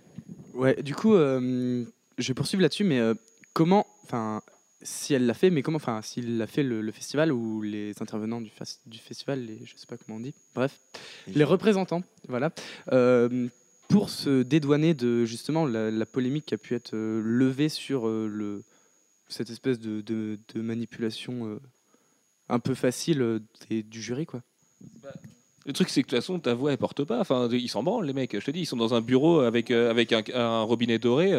Qu'est-ce qu'ils s'en foutent de la voix des gens? Encore une fois, mais la BD trai- maltraite ses auteurs. Le- Pour la BD, les auteurs, c'est juste de, de la chair euh, à pâté, si tu veux. Enfin, on en prend, on les jette et c'est pas grave. On ne pense pas aux vies qu'il y a derrière et tout. Donc, effectivement, il y a les voix de tout le monde qui se sont soulevées. Même pas forcément, euh, même pas forcément des auteurs ou des dessinateurs ou autres. euh, le public, je pense qu'il y a eu une énorme réaction du public et. Non. Mais non, c'est un, c'est un public. mais c'est un public qui est calme, de toute façon. Et c'est un public qui se dit, bah, il y aura pas Toriyama, bah tant pis, il y aurait pu y avoir, mais de toute façon, j'y croyais pas. Donc, si tu veux, c'est pas comme. C'était attendu, voilà. C'est- Personne s'est senti floué, vraiment, dans le sens où, de toute façon, personne n'y croyait à Toriyama. Il s'est trouvé qu'on a su. Voilà. Et comme dit Philippe, tous les ans, c'est la même soupe. Et la personne y croyait. Le problème, c'est qu'il y a des mecs qui ont dit, oui, Toriyama a été élu. Et le fait que les gens sachent ça, ça fait réagir, mais pas tant que ça. Puis tu es sur un média qui déchaîne rarement les foules quand il y a des, ce genre de, de, de, scandales. Euh, et pourtant, c'est des scandales qui sont à, à haute échelle, qui, qui veulent dire beaucoup de choses derrière et tout. Écoute, c'est comme ça. C'est aussi notre rôle, hein, d'ailleurs, de, reporter ce genre de choses. Moi, je trouve ça très bien que les auteurs se soient, manifestés. Je trouve ça moins bien que les auteurs euh, qui se soient manifestés soient souvent retirés et qu'effectivement le public se soit pas euh, positionné. Mais d'ailleurs, en commentaire, n'hésitez pas à nous dire euh, ce, que, vous en pensez. Enfin, c'est hyper important d'avoir le point de vue de vous, fans et lecteurs, euh, là-dessus, parce que c'est quand même une question importante. Et même si euh, Toriyama, c'est un autre domaine que le comic, je pense que vous avez tous grandi avec lui aussi. Et l'idée, c'est pas de mettre Toriyama sur un hôtel et de couper la tête de Willem, c'est juste de dire. Voilà, c'est Ah, ça, que j'allais dire, c'est que surtout moi ce que je vois sur Facebook, c'est presque une haine contre Willem, mais il faut pas non, non, mais bien sûr, mais le mec, c'est pas de sa faute. L'artiste en lui-même n'y est pour rien. Euh, que des gens qui fassent ce média-là, ce, donc du dessin pour moi qui est du dessin de presse, mais c'est mon point de vue à moi, reçoivent ce prix, c'est pas eux, faut montrer du doigt. C'est surtout ce qu'il y a derrière et comment, du coup, ces cinq mecs qui sont en train de donner des prix voient la BD à l'heure actuelle. Non, mais c'est la même chose pour le cinéma au Festival Mais de Cannes. surtout gagner le où- Willem, je pense qu'il et- peut remercier ces cinq personnes de l'avoir foutu au, bout d'un- au milieu d'un beau merdier. Quoi. Ouais, par contre, lui, il va en chier. Et les- Moi, à sa place, j'aurais un peu la haine contre, euh, contre eux. Je serais un peu Après, en euh, colère. il a accepté le prix. Oui, Il peut oui aujourd'hui mais se retour- bon, il a peut-être pas. il peut se retourner le- et dire qu'il donne le prix à Akira Toriyama parce qu'effectivement, il estime que le mec n'est pas élu démocratiquement. C'est très faisable de sa part Ouais. et ce serait même plutôt beau de sa part de faire ça parce que ouais. c'est un auteur qui est porté euh, par, par des gens qui sont pas auteurs ou qui ne Oui. sont pas tous. Mm. Et là où les auteurs ont élu quelqu'un d'autre, il peut très bien rendre le prix et dire s'il vous plaît, donnez-le à Akira Toriyama. Et ce serait beau, ce serait la meilleure fin possible. Il le fera pas, on le sait très bien. Il, se grillerait totalement pour Angoulême, non après? Bah, pas auprès des fans déjà, puisque le mec il aurait une fanbase encore plus grosse, je pense, et Mm. déjà son nom se ferait connaître Ouais. encore plus. Oui. Euh, Peut-être qu'il se grille auprès des 8 personnes, mais encore une fois, c'était la dernière année euh, où cette équipe d'Angoulême était en place. À partir de, du- de la 41e édition, c'est une équipe plus jeune qui reprend le festival d'Angoulême a priori. Donc, euh, et en plus, c'est ça, léguer un tel héritage, c'est juste triste. Parce Mm. que les mecs, ils, ils pouvaient lâcher le flambeau sur, la, sur le beau message de dire regardez Bah, la d'ouverture, quoi. vous reprenez le Message festival et en plus on vous donne Akira Toriyama. Ouais. Mais oui, mais ils ont, ils ont vu leur nombril, ils ont vu euh, le fait d'être égoïste, c'est toujours plus simple, et de se dire aussi, euh, on quitte euh, le festival par la grande porte en faisant élire Willem, qui est un mec qui n'aurait pas gagné sans nous. Ouais, Alex. et puis, moi, je me sens un peu biaisé, quoi, parce que euh, Toriyama, c'est le mec qui m'a fait lire des mangas. Les mangas, c'est ce qui m'a fait lire du comics. Le comics, c'est ce qui me fait m'intéresser aujourd'hui à la bande dessinée euh, franco-belge. Donc, euh, Bando déchiné.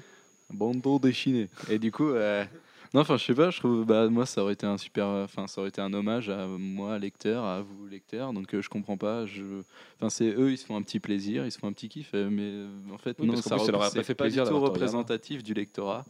Et pff, moi, je pense que ça aurait pu leur faire que de la bonne pub. Je- moi, je, com- je, je comprends pas. Juste Oui, parce, que, même politiquement, c'était plus intelligent de leur part de, bah de oui, faire ça aurait Toriyama. ouvert le festival à beaucoup plus de monde. C'est, moi, je comprends pas. euh, ça ouvrirait tellement le festival à, à tous les jeunes. C'est-à-dire que voilà, et c'est, Ah oui, mais oui. c'est là où c'est là où pour moi il y a ça, il manque d'ouverture d'esprit, il manque de regarder un peu le festival autrement et de.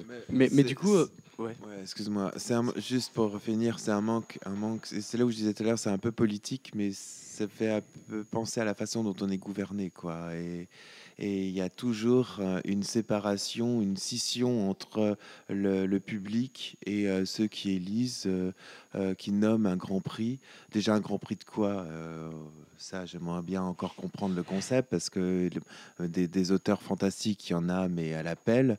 Et, et c'est là où c'est un peu surfait, euh, ce Grand Prix. Mais euh, c'est là où ça fait penser au Festival de Cannes. C'est c'est la même chose. que c'est. Mais on, nous, on fait de l'esbrouf avec rien parce que l'esbrouf, elle est où, quoi? Et parce que c'est voilà, c'est la BD, c'est c'est c'est quelque chose d'assez intimiste, assez euh, pas aussi ouvert que ça au public, et ça intéresse pas grand monde au final, quoi. Ça, C'est pareil, c'est pas forcément vrai. Encore une fois, c'est le troisième produit culturel, le, plus Oui, consommé en mais France. quoi. pas en termes d'auteur. L'habillage de la le- BD est pas pareil que le cinéma. Il n'y Bah, a pas autant que d'argent. On, voilà. on connaît les séries, on connaît, euh, mais les auteurs, ça, on est très discret. on n'est pas sous les projecteurs comme Oui, mais d'autres. c'est pas le cas pour. Dragon Ball. C'est pas le cas pour. Dragon Ball. Maintenant, Akira Toriyama, euh, je sais pas si. C'est une personne très, très discrète. Lui, Voilà, oui, on connaît, tout le monde connaît Dragon Ball, mais pas forcément l'auteur. et, euh, bon, j'aurais deux questions à la suite, mais euh, est-ce qu'on connaît la réaction de Akira Toriyama? Euh, non, mais je- écoute, je t'avoue que je sais même pas s'il est au courant de l'affaire. J'ai essayé de, de me renseigner. Bah, tu sais, Toriyama, il est ni sur Facebook, ni sur Twitter, ni sur rien. Toriyama, c'est un mec qui vit reclus au Japon et euh, qui est très bien dans sa petite vie aujourd'hui, qui travaille plus. Et écoute, euh, je, je- je t'avoue que j'en ai aucune idée. Euh, si ça arrivait, je serais très très content de connaître sa réaction, sachant que faut se leurrer, il est japonais, il n'a pas été élu, euh, il sera forcément très politiquement correct et il, dira qu'il est honoré d'avoir été élu démocratiquement, mais que Willem euh, méritait le prix. Enfin, tu vois, faut s'attendre à ce genre de choses. Le mec peut pas dire oui, je suis Akira Toriyama, je suis le plus grand auteur de BD de tous les temps, surtout que le mec est super humble et il est pas comme ça du tout. C'est un gars super humble, super réservé. Il faut aussi compter sur, je pense, le respect que peuvent avoir les, les Nippons euh, et tous les, enfin, Il fait un kamehameha à Willem, nous dit Alex.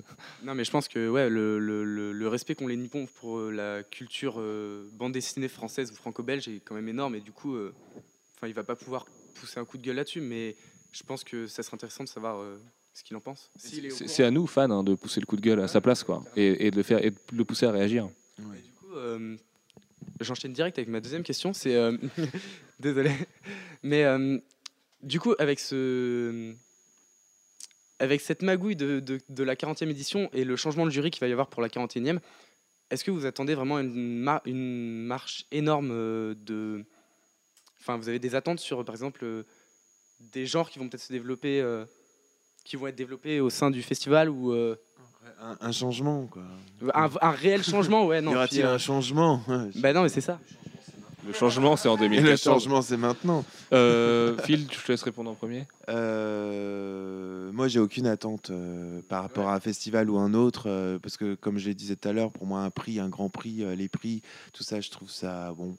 C'est pas, c'est pas très intéressant. C'est au final, c'est vraiment pas très intéressant. Non, c'est sûr, mais même ça intéresse surtout euh, euh, euh, les, les journalistes et, et la, la presse et le, le festival lui-même et les autres festivals et Bah, c'est quand même important, euh. l'éditeur parce que ça fait parler de l'éditeur euh, dans la presse Euh, mais c'est mais nous en tant qu'auteurs individuellement toute l'année on pense pas à Angoulême et euh, ce que ce que ça va devenir quoi c'est à un moment donné c'est c'est peut-être juste de remettre les choses à leur place c'est un festival qui, qui amène beaucoup de gens, mais aujourd'hui on a la Japan Expo, on a, on a aussi des gros trucs qui, a- qui drivent énormément de gens et qui sont finalement tout aussi importants. Ouais, c'est sûr, mais à côté de ça, le festival d'Angoulême, c'est quand même la référence au niveau BD. Et, euh, C'est et- pas la référence au niveau BD, puisque tu peux avoir les mêmes BD référencés dans d'autres festivals. Donc euh, euh, c'est la référence à quel propos? Comment? Bah, c'est une question de prestige. Oui, C'est- mais En c'est termes de mais prestige, Angoulême est quand même 10 étages au-dessus. Mais parce qu'on l'a décidé, Oui, oui, bien sûr. tout. Mais il n'y a pas de raison. Voilà.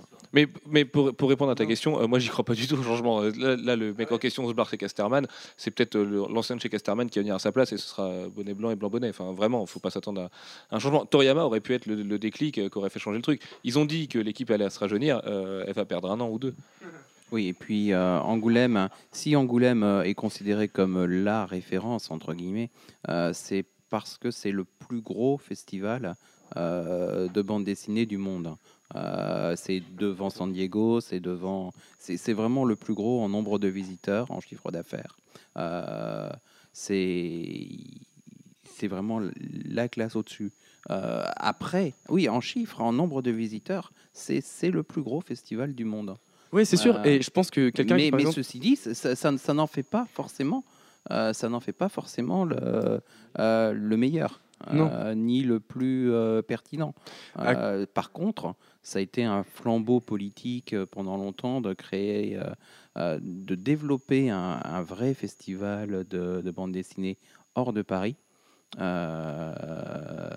qui décentralise et qui, au départ, il y a eu une véritable volonté politique. Cette volonté politique a créé cet événement qui est le plus gros événement de la bande dessinée du monde. Bon, peu importe, après, ça ne veut pas forcément dire que ces décisions en termes de, jury euh, sont les plus euh, appropriées. Après, euh, quand je parlais du festival d'Angoulême et du prestige qu'il pouvait retirer de, ce festival, c'est surtout, je pensais par exemple à des lecteurs, enfin ou des, néophytes dans le domaine de la BD. C'est une, référence énorme, je pense, de, un, bouquin qui, qui a le cachet festival d'Angoulême, c'est énorme. Enfin, je sais pas, de se dire, je suis, je suis pas, d'accord forcément avec toi. Moi, j'ai acheté plein de BD, il n'y a aucune où il y a marqué euh, récompensé au Festival d'Angoulême. Ouais, mais quelqu'un qui Euh. commence à s'y intéresser euh, plus sérieusement et qui commence à regarder ce qui se fait dans les festivals, je pense qu'il est vachement influencé par ce qui peut se faire. euh, Je- moi, je pense pas. Ah ouais? Non. Bah pour moi c'est comme le prix Goncourt. C'est euh, les gens ils achètent pas le prix Goncourt. Mais mais mais non. Ça va être euh, quand, quand tu vas sur. C'est peut-être le numéro un tous les ans, mais quand tu vas dans les librairies. acheter, tu achètes le prix Goncourt ou, ou un autre. Mais euh, voilà, c'est- du coup, ça crée une valeur sûre. Les, les seuls bouquins qui dépassent le Goncourt, c'est les merdes que peuvent pondre Marc Lévy et Guillaume Musso. Oui, Donc, les, euh, les- les romans de gare. Oui, mais c'est y a- pareil. il y en a mais, des mais oui, mais attends, la BD de Willem, euh, elle est moins vendue que la BD de Pénélope Bagieux, si tu veux. Donc, euh, tu retrouves exactement la même logique. Et si tu sais pas quoi offrir à un anniversaire, tu vas acheter les blondes, tu vas pas acheter le prix Angoulême, quoi. Dans ce cas-là, plutôt que d'acheter les blondes, d'acheter Tu mourras moins bête de Marion Montaigne, au moins c'est vraiment bien. Voilà. Voilà, au, au moins Marion, tu as un vrai message derrière, quoi. C'est que tu as, Mais une, derrière t'as une les blondes réflexion. aussi. euh, oui. C'est- Enfin, c'est quoi ce racisme? Mais t'en as plein. euh, on- c'est vrai que là, de- depuis tout à l'heure, on, est en- on critique un peu, euh, on critique un peu les gens là qui ont reçu les prix, Marion, Willem et compagnie. Mais, Mais- ils ont, ils ont un fond, ils ont un fond derrière. hein. Mais les blagues Voilà. Toto en BD aussi, je veux dire. c'est- c'est- c'est- c'est- Ouais, puis- Ouais, Er- Voilà, regarde, tu prends. eh non, mais Ernest et Rebecca, par exemple, qui a été primé, je crois, deux ou trois années de suite. Donc, c'est chez le Lombard, c'est Bianco et Dalena. C'est. Voilà, ça, ce sont des BD qu'il faut récompenser. C'est-à-dire que le mec. Enfin, Bianco, enfin, qu'il faut, si elles sont dedans, donc c'est bien qu'elles soient récompensées, c'est bien qu'elles soient mises en avant.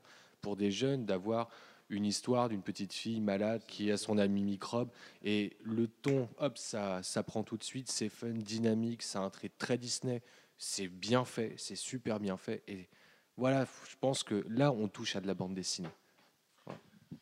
Alors, crédit euh, Astaos Polype de David Mazzucchelli, qui est peut-être le plus.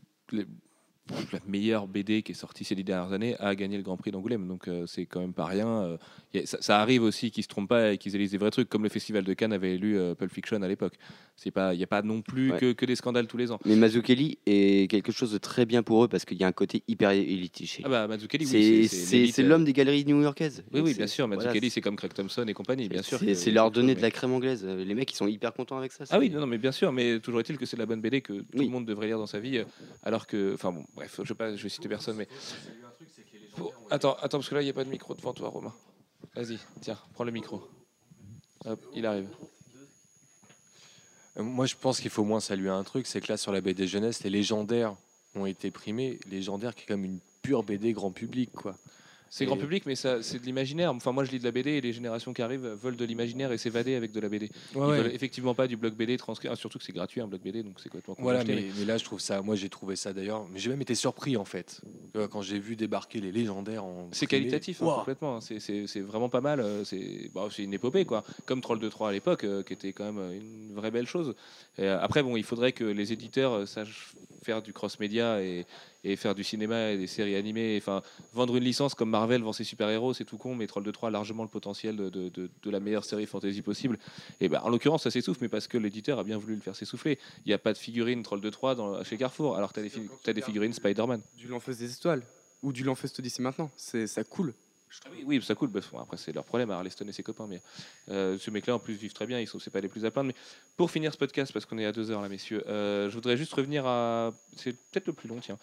Euh, le prix de Chevalier des Arts et des Lettres de Pénélope Bagieux. Alors, encore une fois, ça, parce que tout le monde va croire qu'on va la détester, mais c'est pas le cas du tout. En plus, c'est une nana qui est adorable. Euh, J'adore ses bouquins. Ses bouquins sont bien. En plus, enfin voilà, on est assez client du truc. Mais est-ce que c'est logique de voir Pénélope Bagieux être euh, médaillée du Chevalier des Arts et des Lettres par la ministre de la Culture à Angoulême en faisant un blog BD sur les dernières soldes qu'elle a fait, sur le fait que son chat met- s'assoit sur son clavier quand elle est devant son PC.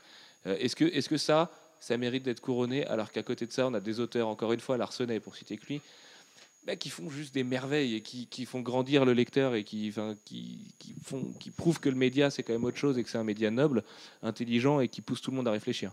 Alors, en plus, moi, j'ai juste eu euh, le oui-dire qu'elle avait demandé. Elle avait fait une demande pour être euh, chevalier des arts et des lettres. Et que sa demande a été acceptée. Alors, euh, vrai ou faux, peu importe. Si c'est vrai, en tout cas, c'est là où moi je me pose des questions. C'est de savoir maintenant si tu envoies une petite lettre pour dire j'aimerais bien être chevalier des arts et des lettres. Ah bah oui, pas de souci, tenez, voilà, petite médaille. Alors, voilà, est-ce que moi non plus, comme dit Philippe à côté de moi, je ne pense pas. Euh, mais malgré tout, maintenant, je me rends compte qu'on est que là, pour, pour Pénélope Bagieux, on est, euh, on est en train de récompenser malgré tout quelqu'un qui, est- qui a commencé en tant que blog BD. Et voilà, c'est à la mode, mais je ne comprends pas pourquoi. Voilà, et je comprends pas pourquoi on est, on, on a, on est, on devient chevalier pour avoir fait un blog un peu féminin à la Margot Motin, quoi. Voilà, moi ça me choque personnellement. J'ai été un peu, waouh, ouais, je comprends pas quoi. C'est un truc euh, où je comprends pas. je me, je, me, je me fais un peu l'avocat du diable, mais est-ce que le blog BD, ce serait pas un, un nouveau genre de BD euh, qui, qui vient de sortir, enfin qui, qui, qui- qui est la résultante euh, d'Internet, de la Non, non, modernité pour, pour moi, pour moi, le blog BD, effectivement, c'est un média pour se faire peut-être connaître plus vite. Pour moi, si on devait récompenser quelqu'un dans le mode de- dans le monde de la BD, ça serait Balak avec son Turbo Média, où à ce moment-là, euh, lui, il a Il vraiment créé quelque chose. Ça veut dire que on a une BD interactive, on a une BD qui, enfin, quelque chose qui bouge, quoi. Ce sont des holas positifs que je Ouais, fais. oui, Parce que voilà. Pour moi, Balak, c'est- ça relève du Non, génie. mais voilà, Ce, non, mais ce- ce mec a créé la BD numérique. Balak, en fait. voilà, Balak, quand il a fait le Turbo Média, il a juste eu l'idée. C'est un mec comme ça qui devrait recevoir des, qui devrait recevoir une médaille, parce que faire un blog BD en, en offrant un blogspot, euh, enfin en ouvrant un blogspot, euh, entre guillemets, tout le monde peut le faire. Et, et même si les histoires sont sympas, même si ça fait sourire, même si des fois c'est rigolo qu'on entend une petite nana qui parle de son shopping, le dessin en lui-même est pas grandiose. Il n'y a pas une narration à tomber par terre. Il n'y a pas un message qui est extraordinaire. C'est ju- Ouais, voilà, c'est juste mais- un truc qui, que tout le monde peut faire. Et d'ailleurs, ce qui est fou, c'est que d'un coup, quand Margot Motin a débarqué, il y a une palanquée de nanas qui ont débarqué derrière en nous faisant à peu près la même chose, en plus ou moins bien. Et dans ces plus ou moins bien de bonnes choses, tu en as une qui a les arts et les lettres. Et à côté de ça, toujours dans le truc de, de- du numérique et de l'interactif, tu as des balacs. Et je ne sais plus qui travaille avec lui. Euh, Vas-y. C'est Mast, euh, qui est du LCF et euh, Voilà. qui est un mec qui bosse un peu dans les comics et tout, et qui est un mec adorable en plus, qui bosse avec lui chez Trillbent avec Mark Wedd. Voilà. Et, Et ben, c'est Joe Quesada qui est venu chercher Balak chez Marvel. Voilà, c'est ça. Et Joe Quesada qui est venu chercher. Et ce mec-là qui crée le Turbo Média et qui est en train, pour moi, si ça marche et si ça prend un fond, Ça marche, va- hein. Ça marche bien. Ça marche bien. Voilà, qui va révolutionner le truc, quoi. Mais ça, ce sont des gens qu'il faut primer. Et d'ailleurs, pour le- la personne sur Twitter qui me disait faut que tu arrêtes d'être contre le numérique, pour moi, ça, c'est la BD numérique. Voilà. De toute façon, c'est, c'est pas, c'est- on peut pas le retranscrire avec une vraie BD papier, donc il non, n'y a pas le choix. Ça, c'est la BD c'est numérique. purement il y a numérique. vrai, Il y a une vraie plus-value. Ah, Il y a un vrai concept derrière, il y a une vraie réflexion. Et ce, voilà. Et je comprends même pas que des gens comme ça ne soient. On n'en parle jamais. Et que sur Angoulême, ils ne sont jamais présents. On, Balak, il a, j'en ai juste pas entendu parler pendant 4 jours d'Angoulême. Ah non, mais personne ne le connaît Balak, Voilà. aujourd'hui. Enfin, on essaye, nous, de le faire connaître un petit peu, et j'espère d'ailleurs que vous faut après. taper le Turbo Média sur. Google, quoi. B-A-L-A-K. Si vous voulez voir. Balak, il a un blogspot et il bosse chez Trillbent de Mark Waid. C'est lui qui fait les animations et qui, fait, euh, qui vous fait jouer avec les flèches de votre PC et découvrir une autre façon de lire de la BD. Mais encore une fois, Pénélope Bagieux, c'est jamais que le, euh, c'est le stand-up de la BD. Aujourd'hui, ce qui marche en humour, c'est de raconter sa vie, de dire qu'un accent anglais c'est rigolo et que euh, Where is Brian? Is in the kitchen, machin. Pénélope Bagieux, c'est la même chose avec des bulles et des images. C'est ça qui plaît aux gens. Les gens, ils veulent qu'on les ramène à leur quotidien. Ça, c'est leur problème. Là, on a quand même un auditoire ce soir, je pense, qui recherche quand même autre chose dans avec les comics et la BD en général. Ce qui est bien dans un média, c'est de s'évader. C'est marrant de lire le quotidien de temps en temps ou d'entendre une blague sur le quotidien, et ça nous fait tous marrer, mais c'est pas ça qui fait avancer le, la- le truc. Et, Et- Chevalier des Arts et des Lettres, c'est pas rien. T'as Voilà. l'impression qu'on Et donnerait ça à encore une n'importe fois, qui. et encore une fois, son BD entre guillemets. C'est de la BD, c'est de la BD. Moi, je suis pas comme toi. Pour moi, c'est pas du dessin de presse. Pour moi, c'est de la bande dessinée. C'est un- une autre forme de Ça bande raconte dessinée. Une histoire. euh, à partir du moment où ça raconte une histoire. Oui, ça raconte une histoire. Une mais, euh, mais Gad Elmaleh aussi des raconte son histoire. Oui, mais c'est ce que je suis en train de dire. La, la, la- Si, dans ses spectacles, Gad Elmaleh, il raconte des histoires. C'est la même chose. Et ce mec-là, il est chevalier des Arts et des Lettres et il est beaucoup plus Oui, mais riche. il fait pas de la BD. Non, mais il est beaucoup. Non, mais on, on sait pas finalement. Non, mais Non, mais il raconte des histoires, donc il fait de la BD. non, mais c'était le comparo avec le stand-up de tout à l'heure. Ouais, d'accord. C'est c'est juste que tu n'as pas besoin de raconter des histoires pour être chevalier des arts et des lettres. Ouais, ouais. Oui, mais là, ce que, pour dire euh, qu'est-ce qui, si c'est de la BD ou non, à partir du moment où c'est une série d'images qui raconte une histoire, ben, c'est une bande Oui, dessinée. Donc, oui, oui, on est d'accord. c'est pas, c'est pas classique, c'est pas euh, la façon classique, mais, euh, mais bon, ça raconte, euh, voilà, ça raconte une histoire. C'est tout. Très bien. Moi, pour euh, là où je pense que euh, ce qui marche avec Pénélope Bagieux et, et les compères, c'est que c'est le, le premier stade en fait euh, d'accessibilité pour, euh, pour le lecteur. C'est que quand tu n'as pas les codes d'un d'un art, bah, c'est euh, c'est la mimésis qui marche euh, en premier lieu. C'est ce que moi je connais. C'est je m'identifie dans ce que moi je connais, pas dans ce que on essaye de m'apporter. C'est j'ai pas les codes de la BD, donc il faut quelque chose qui me qui se rapporte à moi pour que je me sente moins seul. C'est voilà, c'est la mimésis d'Aristote. C'est c'est pareil en art quand, quand quand tu as l'art figuratif, c'est beaucoup plus euh, euh, les gens qui, qui ne s'intéressent pas à l'art préfèrent l'art figuratif parce qu'ils ils comprennent l'art figuratif. Le Picasso et ses, ses triangles et machins, ça, ça, leur, casse les couilles. C'est pas de l'art, c'est je comprends pas, euh, ça montre rien, voilà. Donc, Pénélope Bagieux, pour moi, c'est la même chose. Ça, part du même principe, c'est le même mécanisme. C'est les gens, ils, ils font ça, je comprends ce qu'on me raconte. Voilà, c'est pas des, des, des mecs euh, qui vont euh, aller euh, chercher une espèce de, de petit truc cosmique comme l'Incal où je comprends rien, qu'est-ce qu'on me raconte. Voilà, c'est pour moi c'est voilà, c'est facile d'accès et Oui et non, t'as as quand même des succès critiques commerciaux et d'estime tels que Habibi qui te raconte juste l'histoire de, de, de ce qui va se passer dans, dans- enfin, tu vois, par rapport au Coran et de développer une réflexion là-dessus. Tu avais aussi la, la BD de Marjane Satrapi, c'était pareil, c'est juste du quotidien. Persepolis. C'est jamais que du quotidien et pourtant c'est lu par plein de gens. Bon, parce que c'est hypé et que Télérama est passé par là en, en mettant un petit chèque et un billet euh, euh, super positif sur le bouquin, mais euh, je suis pas persuadé, moi. Enfin, en même temps, c'est parce que je connais personne qui est rentré dans la BD par cette voie-là, pour le coup. En même temps, c'est parce que les gens que je connais sont trop vieux pour être rentrés dans la BD avec le blog BD. Ouais, mais, euh, Non, mais je suis pas sûr qu'il y ait beaucoup de gens qui rentrent dans la BD par cette voie-là. Je pense qu'il y a beaucoup de gens qui s'arrêtent à cette voie-là. Ah oui, par contre, oui, ça c'est c'est très possible, ouais. tout à fait, Romain. On peut même en faire presque un genre, c'est-à-dire que si c'est pas forcément ni de la BD ni du dessin de presse, ça peut être juste un nouveau genre qui est en train d'arriver. Mais encore une fois, euh, BD, dessin de presse, on va dire, on s'en fout un peu. C'est juste après, ce, comment je pourrais dire, au niveau presque du travail qui est accompli derrière. Ouais. La, voilà, la valeur travail. Et c'est là où, et je, je Attention, reviens- tu es en France, le mot valeur travail est une insulte ici. Ouais, ouais, mais malgré tout, elle y est quand même. Et, euh, et c'est donc, toi, que ça soit Angoulême ou Chevalier des Arts et des Lettres, enfin, il y a un moment, faut juste regarder ce- des fois aussi ce qui se fait. Bah, Qu'est-ce qui nous représente aujourd'hui, quoi? C'est ça, on voit le prix Angoulême, on voit le Chevalier des Arts et des Lettres. Qu'est-ce qui représente aujourd'hui? La valeur travail d'un auteur, et, et, et oui, moi, ce genre de... ce- C'est ça qui fait de la peine, moi. C'est ça qui fait de la peine pour, tout, euh, pour tous les auteurs qui ont beaucoup de talent euh, et, euh, bah, pour tout le boulot que ça représente, quoi, de faire un album de BD et de se voir floué comme ça au pied de cette façon-là. et c'est pas juste pour Akira, Tori- Akira Toriyama, c'est aussi pour tous les auteurs de BD français, là pour le coup. Et voilà le boulot que ça représente.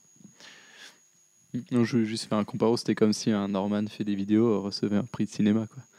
Ça ferait un peu mal. euh, ça ferait un peu mal au cul. Non, non, non, je pense. euh, non, Paranormal Activité n'est pas représentatif. voilà. Eh ben, écoutez, sur ces belles paroles, je pense qu'on va pouvoir euh, clore ce podcast. Ça fait exactement, je vais vous le dire, deux heures et une minute que nous étions en train de discuter du Festival d'Angoulême. Merci, messieurs, d'avoir été avec Merci. nous. C'était vraiment un plaisir de vous accueillir. Écoutez, on n'est pas très très loin, donc euh, on va pouvoir reproduire l'expérience. Ouais, avec plaisir. On, en- on enregistre plutôt la prochaine fois, peut-être? Ouais, ouais. Je vois les yeux qui tombent et il faut que vous me fassiez penser à aller faire du gasoil, messieurs. Très Allez, sur ce, on vous dit à la, à la semaine prochaine. On dit pas faire du gasoil? Et bonne nuit. Si, on dit faire du gasoil, ça se dit faire du gasoil. Prendre du gasoil, tu dis faire du gasoil toi aussi, Jeff Ouais, faire de l'essence, quoi. Ok, bon, allez. Euh, à la semaine prochaine, tout le monde, faites du gasoil. Et puis, euh, on vous aime très fort. Et vive la BD, vive Angoulême. Et euh, un, petit peu moins big up pour les 8 personnes qui ont élu Willem Grand Prix du jury. Voilà, comme ça, c'est dit. Allez, ciao, à la semaine prochaine. Bisous, bisous. Au revoir, les amis.